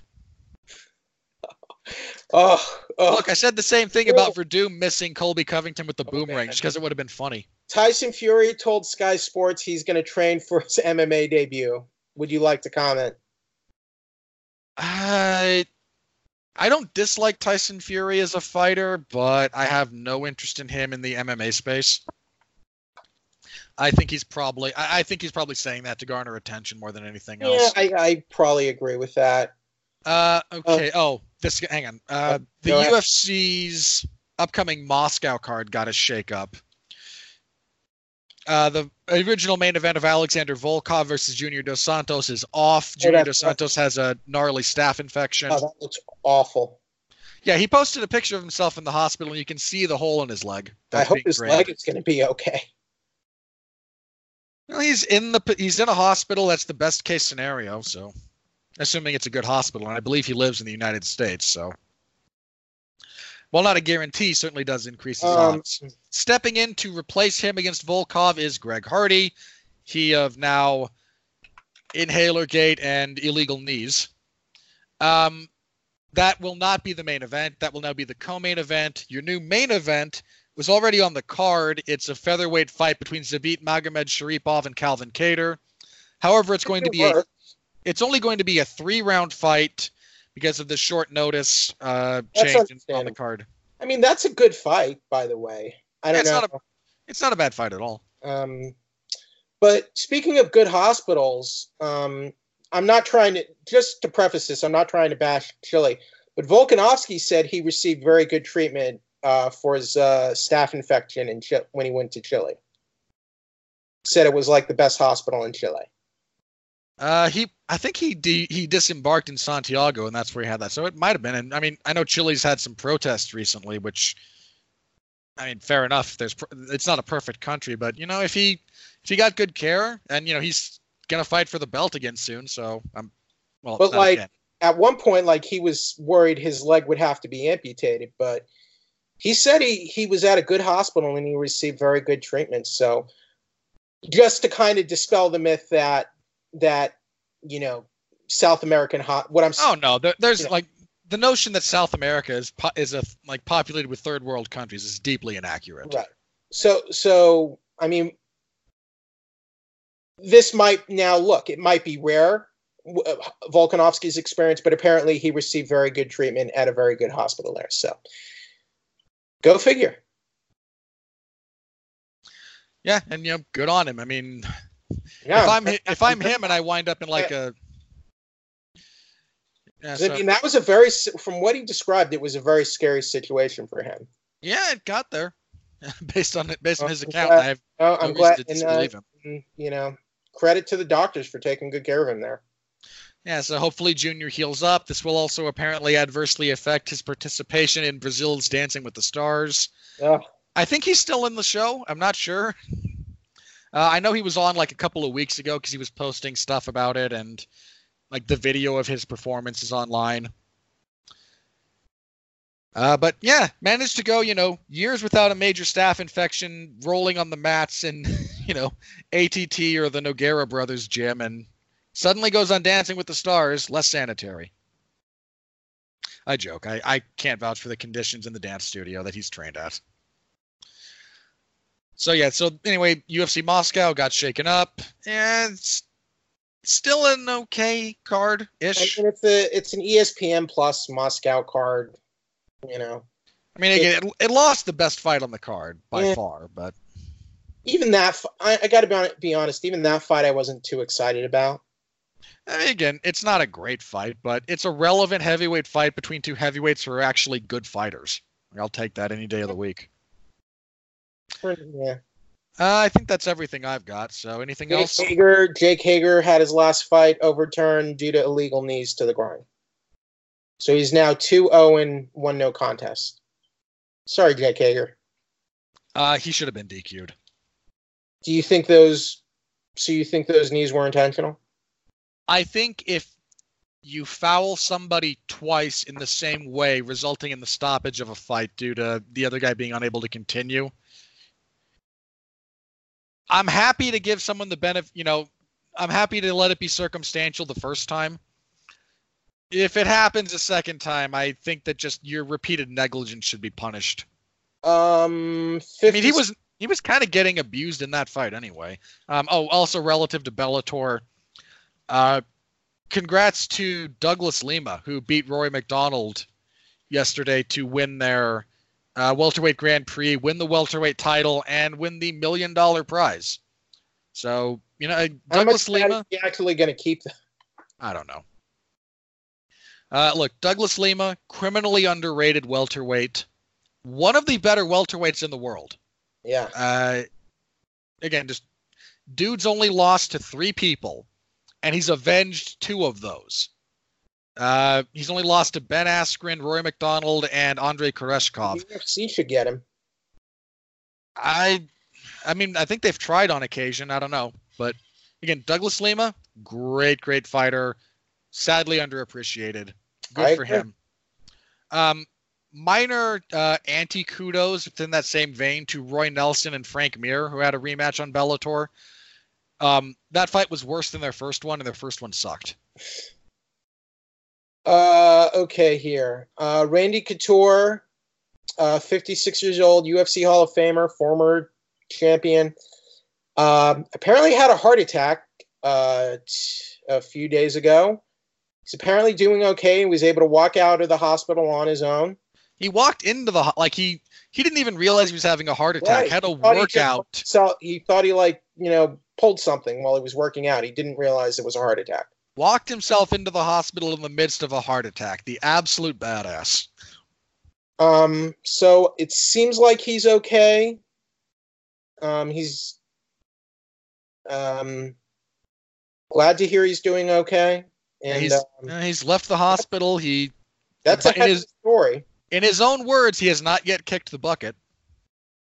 So uh, get well soon, Randy Couture, and hope uh, hope he doesn't have any long term heart issues. So hope he's doing okay there. Ditto. Um, Randy is a living legend. Uh, Luke Rockhold said he's not interested in another MMA bout. Speaking to ESPN, so it seems like he's on. We, He's we very talked a little bit about that Yeah. last week. Yeah, that he might just be done at this point. And and I don't blame probably him. decision for him at this point. I mean, he's getting some good modeling gigs, like some prime gigs, and I- I feel like we, I feel like he's hit the ceiling for MMA. I kind of feel like he's kind of hit the wall. Yeah, uh, it's entirely possible. Career, all things considered, he's had a very good career. Agreed. Tito Ortiz tells MMA Fighting that he's not leaving anytime soon, and he's going to make another run for the Bellator light heavyweight belt after he fights Alberto Del Rio, aka Alberto El Patron. Yeah, that fight has about as much chance of being legitimate as uh, that old fight between Ken Shamrock and Matt Hume, So that fight's happening in December, and after that, Tito Ortiz is not going away. despite our despite our repeated requests that he do so. hey, I you know what? More power to him. Tito, live your live live the best life, Tito. Yeah, you engage in uh, in whatever you're gonna Look, do. Tito Tito has no obligation to listen to what I have to say. He's his own he's his own man. You Look, know. the re- the rematch between Tito Ortiz and Ryan Bader. Remember when he submitted Bader with a guillotine choke? Right. Yeah, I remember. Oh god, that was hilarious. That's I what would- could have ended his career, really. Oh god. Yeah, now Bader's a dual. If he beats Bader again, like I would love for him to just jump guillotine the first time they lock up. That'd be funny. Oh, God. Yeah, so we should keep fighting. Ortiz and Bader, just why? Keep fighting, Tito. Look, man, I'm not your father you, or anything. Just Uh, whatever he's gonna do. that's all I have. That's all I have for MMA news. Uh, yeah. Let me refresh Twitter very quickly, see if anything crazy happened over the last 20 or so minutes. I don't think anything new. Uh, Ronda Rousey showed support for Diaz. Good for her. Yeah. Look, Ronda deciding to bash PED users while being part of the WWE might be the least self-aware thing Oh. she's ever done, Well, and that I mean, covers a I- lot of ground. he's always been friendly with the Diaz's, as I recall. I Yeah. think it, I, I'm not sure, but I feel like she's trained with them in the past, or Something like that. Uh, Yeah, I mean, I feel look, she's been friendly with them for a long time, as I recall. I'm just saying, when you're in professional wrestling, if your stance is people who use steroids are insert expletive, you might want to consider the company you're keeping. All right, moving on to plugs. So, what do we got this week? Uh, okay, so for movies, um, I'll be reviewing. Oh, I just reviewed One Piece Stampede. So if we have any anime fans, uh, this is the new One Piece theatrical film. Having a brief, it's in the middle of a beat, brief theatrical run in the U.S. So you, there's actually still time to see it in theaters right now. Enjoyed it. Uh, check that out. Next reviews will be to Terminator: Dark Fate. Yeah. Uh, the report, which uh, we talked about a little bit earlier, which was about uh, the U.S.'s uh, enhanced interrogation program. I hear that Adam Driver is getting a lot of Oscar buzz for this film. It's a pretty interesting film. Didn't hate it. Um, and then what? Uh, oh, Playing with Fire, starring John Cena. That should be the subject of your next uh, of your next podcast with Mark Radulich, right? Absolutely not. Why not? Look, I lived through Super Cena. Okay. I lived through LOL Cena wins. I was a wrestling fan during that period of time when Cena, in consecutive feuds, basically buried Christian, Chris Jericho, and Kurt Angle. hmm I don't hold, and I spent all of that time not wanting to kick John Cena in the dick. Then I saw a trailer for Playing with Fire. It looks like it's going to be the greatest movie of the year, right? I want to drown everyone involved in that movie in a bucket of piss. That's okay. Well, that's very dark. That's very dark. I'm not expecting an Oscar winner, but I am going to see him review that movie for 411 Mania. So look forward. I wish you the best of luck. Thank you. Um, Uh, Mark and I both like saw trailers for that ahead of Maleficent. It was the first time I'd seen a trailer for it. yeah. I wanted to die while just watching the trailer. Just like, I- no, get me the hell out of here. I- Mark then said, "Yeah, my uh, one of like one of his kids wants to see it now," and he just said, "I'm a good dad, so I'll do it with them." But even Mark has no interest Are in you? that. Dad, if you take your kids to see Playing with Fire, I don't know. I've tried on occasion to kind of get him around to showing them good movies. like Frozen 2, yes, you're a good dad. Playing with Fire, I'm not so sure. I'm sorry, Mark. Um, I thought you guys were pretty on point for Mistress of Evil, though. Thank you. I appreciate that. bad which was a bad movie just like that's like the first one was bad to me but like quit while you're ahead you know You know, if Hollywood knew how to quit while they were ahead, we wouldn't have franchise fatigue the way we do. mm-hmm. like now they're talking about the sequel for the joker and i'm like please don't Oh, please good. Oh, there's no sequel there. Stop it. they're like they're but they're gonna do it because because that's what they do you know right I mean, it's only the highest grossing R-rated movie of all time. Why Yeah, wouldn't they? but but as you said there when you look at the movie there's really no sequel there right Yeah, like, like I don't want a sequel. Well, it doesn't make, but it doesn't logically make any sense. So it's like, why? But whatever. Um, so that's what's coming up, and uh, yeah, I hope you do playing with fire for the for future. Nope. Damn you, Hollywood! I think it would be the best. Ep- I think it would be the best episode ever. of that show? It would be my eulogy. I'm gonna pitch it to Mark Radulich. That that podcast, a review of that movie would be like a a two hour suicide note from me to the world.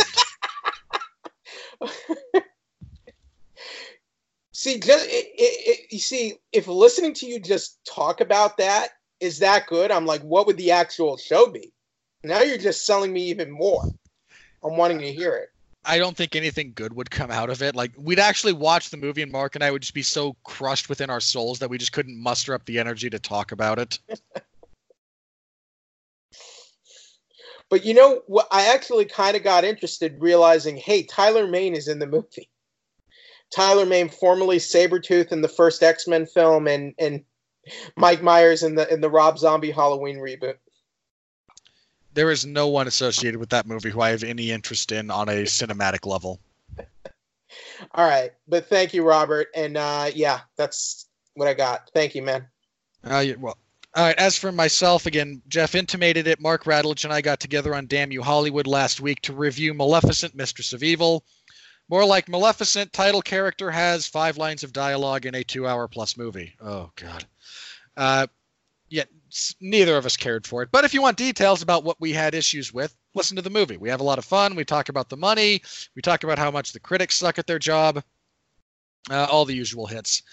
This week we'll be reviewing Zombieland Double Tap on Tuesday on Damn You Hollywood. The week after will be Terminator Dark Fate. So look forward to those if you're fans of Damn You Hollywood over on the Radulich and Broadcasting Network. What did you think of Double Tap, by the way? I have not seen it yet. I will be seeing it Tuesday. Interesting. Tuesday's discount day at my theater chain here, so I try to save money. I'm did cheap. you like the first Zombieland, by the way? I did. Okay.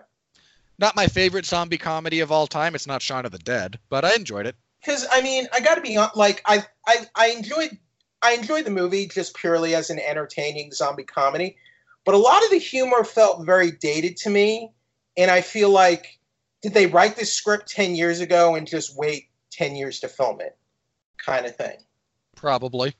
Like that would not shock that, me if that were the sequence of kind events. Of like the that was kind of like the vibe I got from that film cuz I don't know. Well, I imagine again from the trailers and whatnot, the comedy's either very dated or hyper modern. Like it's it's either you know relevant ten years ago or boo like the president. Dead, like a Walking Dead joke in a zombie movie doesn't feel relevant in 2019. You know what I mean? Yeah, yeah, that that's fair. even even like a joke, like there's this really long joke in the movie about ride sharing that felt kind of dated to me. Yeah, I, again, I'll see the movie and I'll have a perspective once I see it. But Th- well, I'm looking forward to that. Thanks. I will be sure to share it around on my social media accounts when it comes out. Uh, all right. Again, Saturday will be coverage of UFC 244 in the MMA Zone of 411 Mania, where you can find this podcast. Uh, or you can find us on Apple Music, Google Play, uh, Stitcher, Transistor. I think we're on iHeartRadio. Uh, wherever you find podcasts, you can probably find us. So, however you did, thank you very much. Please interact with the material a little bit. Uh, be that a ratings, a thumbs. Uh, we're on YouTube as well a rating, a thumbs up, a comment, a review, whatever it happens to be. If you think this is only like a three star show, only give me three stars. I, I only want what I earn. If you think less, fine, be less. I just uh, I think I'm better than I think we're better here than a one star show. That's my only caveat. If you disagree, fine, only go one star. Uh, so again, always appreciate it if you guys have uh, will take the time to interact with the material a little bit. It helps us out tremendously. Feedback is always appreciated, if at all applicable. Uh, thank you very much. We'll be back next week to review UFC 244, and we will be previewing. Uh, yeah, we will be previewing UFC uh, Moscow, the Magomedsharipov versus Calvin Kattar card on the 9th of November.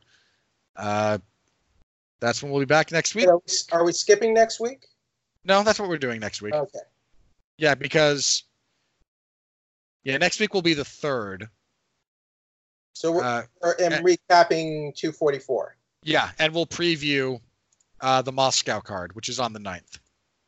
So no more, no more, No more chaos for 244. Diaz, Masvidal. Dana, you know, you know, maybe this. You mentioned Nate Diaz maybe pulling like the the 500 IQ play. Maybe this was the real the real Galaxy brain play here. Is Nate Diaz decided this is the only I'm going to manifest and deal with the chaos of this card all within a 48 hour time period, and now it'll be smooth sailing. I mean, I hope, hopefully, it was enough to confuse Cluck, Clucky or Cluckthul, Cluckthulhu. Look, if the MMA gods saw that chaos and were appeased, then I'll take it. that you know, I'll take it too. Honestly. Again, it, it, if that if the again if the Galaxy Brain play here was cause a dust up over nothing, but the act of chaos itself is enough to dissuade any real damage to the card, I'll take it and be happy. I've been burned a lot, and I will take whatever I can get as far as that goes. But so anyway, Saturday, UFC 244. Next Sunday, we'll be back here reviewing that, previewing the UFC in Moscow card. Uh, we'll be back after Halloween, so I hope everyone stays safe out there. Have a good time. For those that celebrate Halloween, and if you don't, I, I don't know. I don't know what to tell you. You are just one of those people. Uh, until next time, everyone, again, stay safe out there. Thank you again for listening, and please continue to be well, be safe, and behave.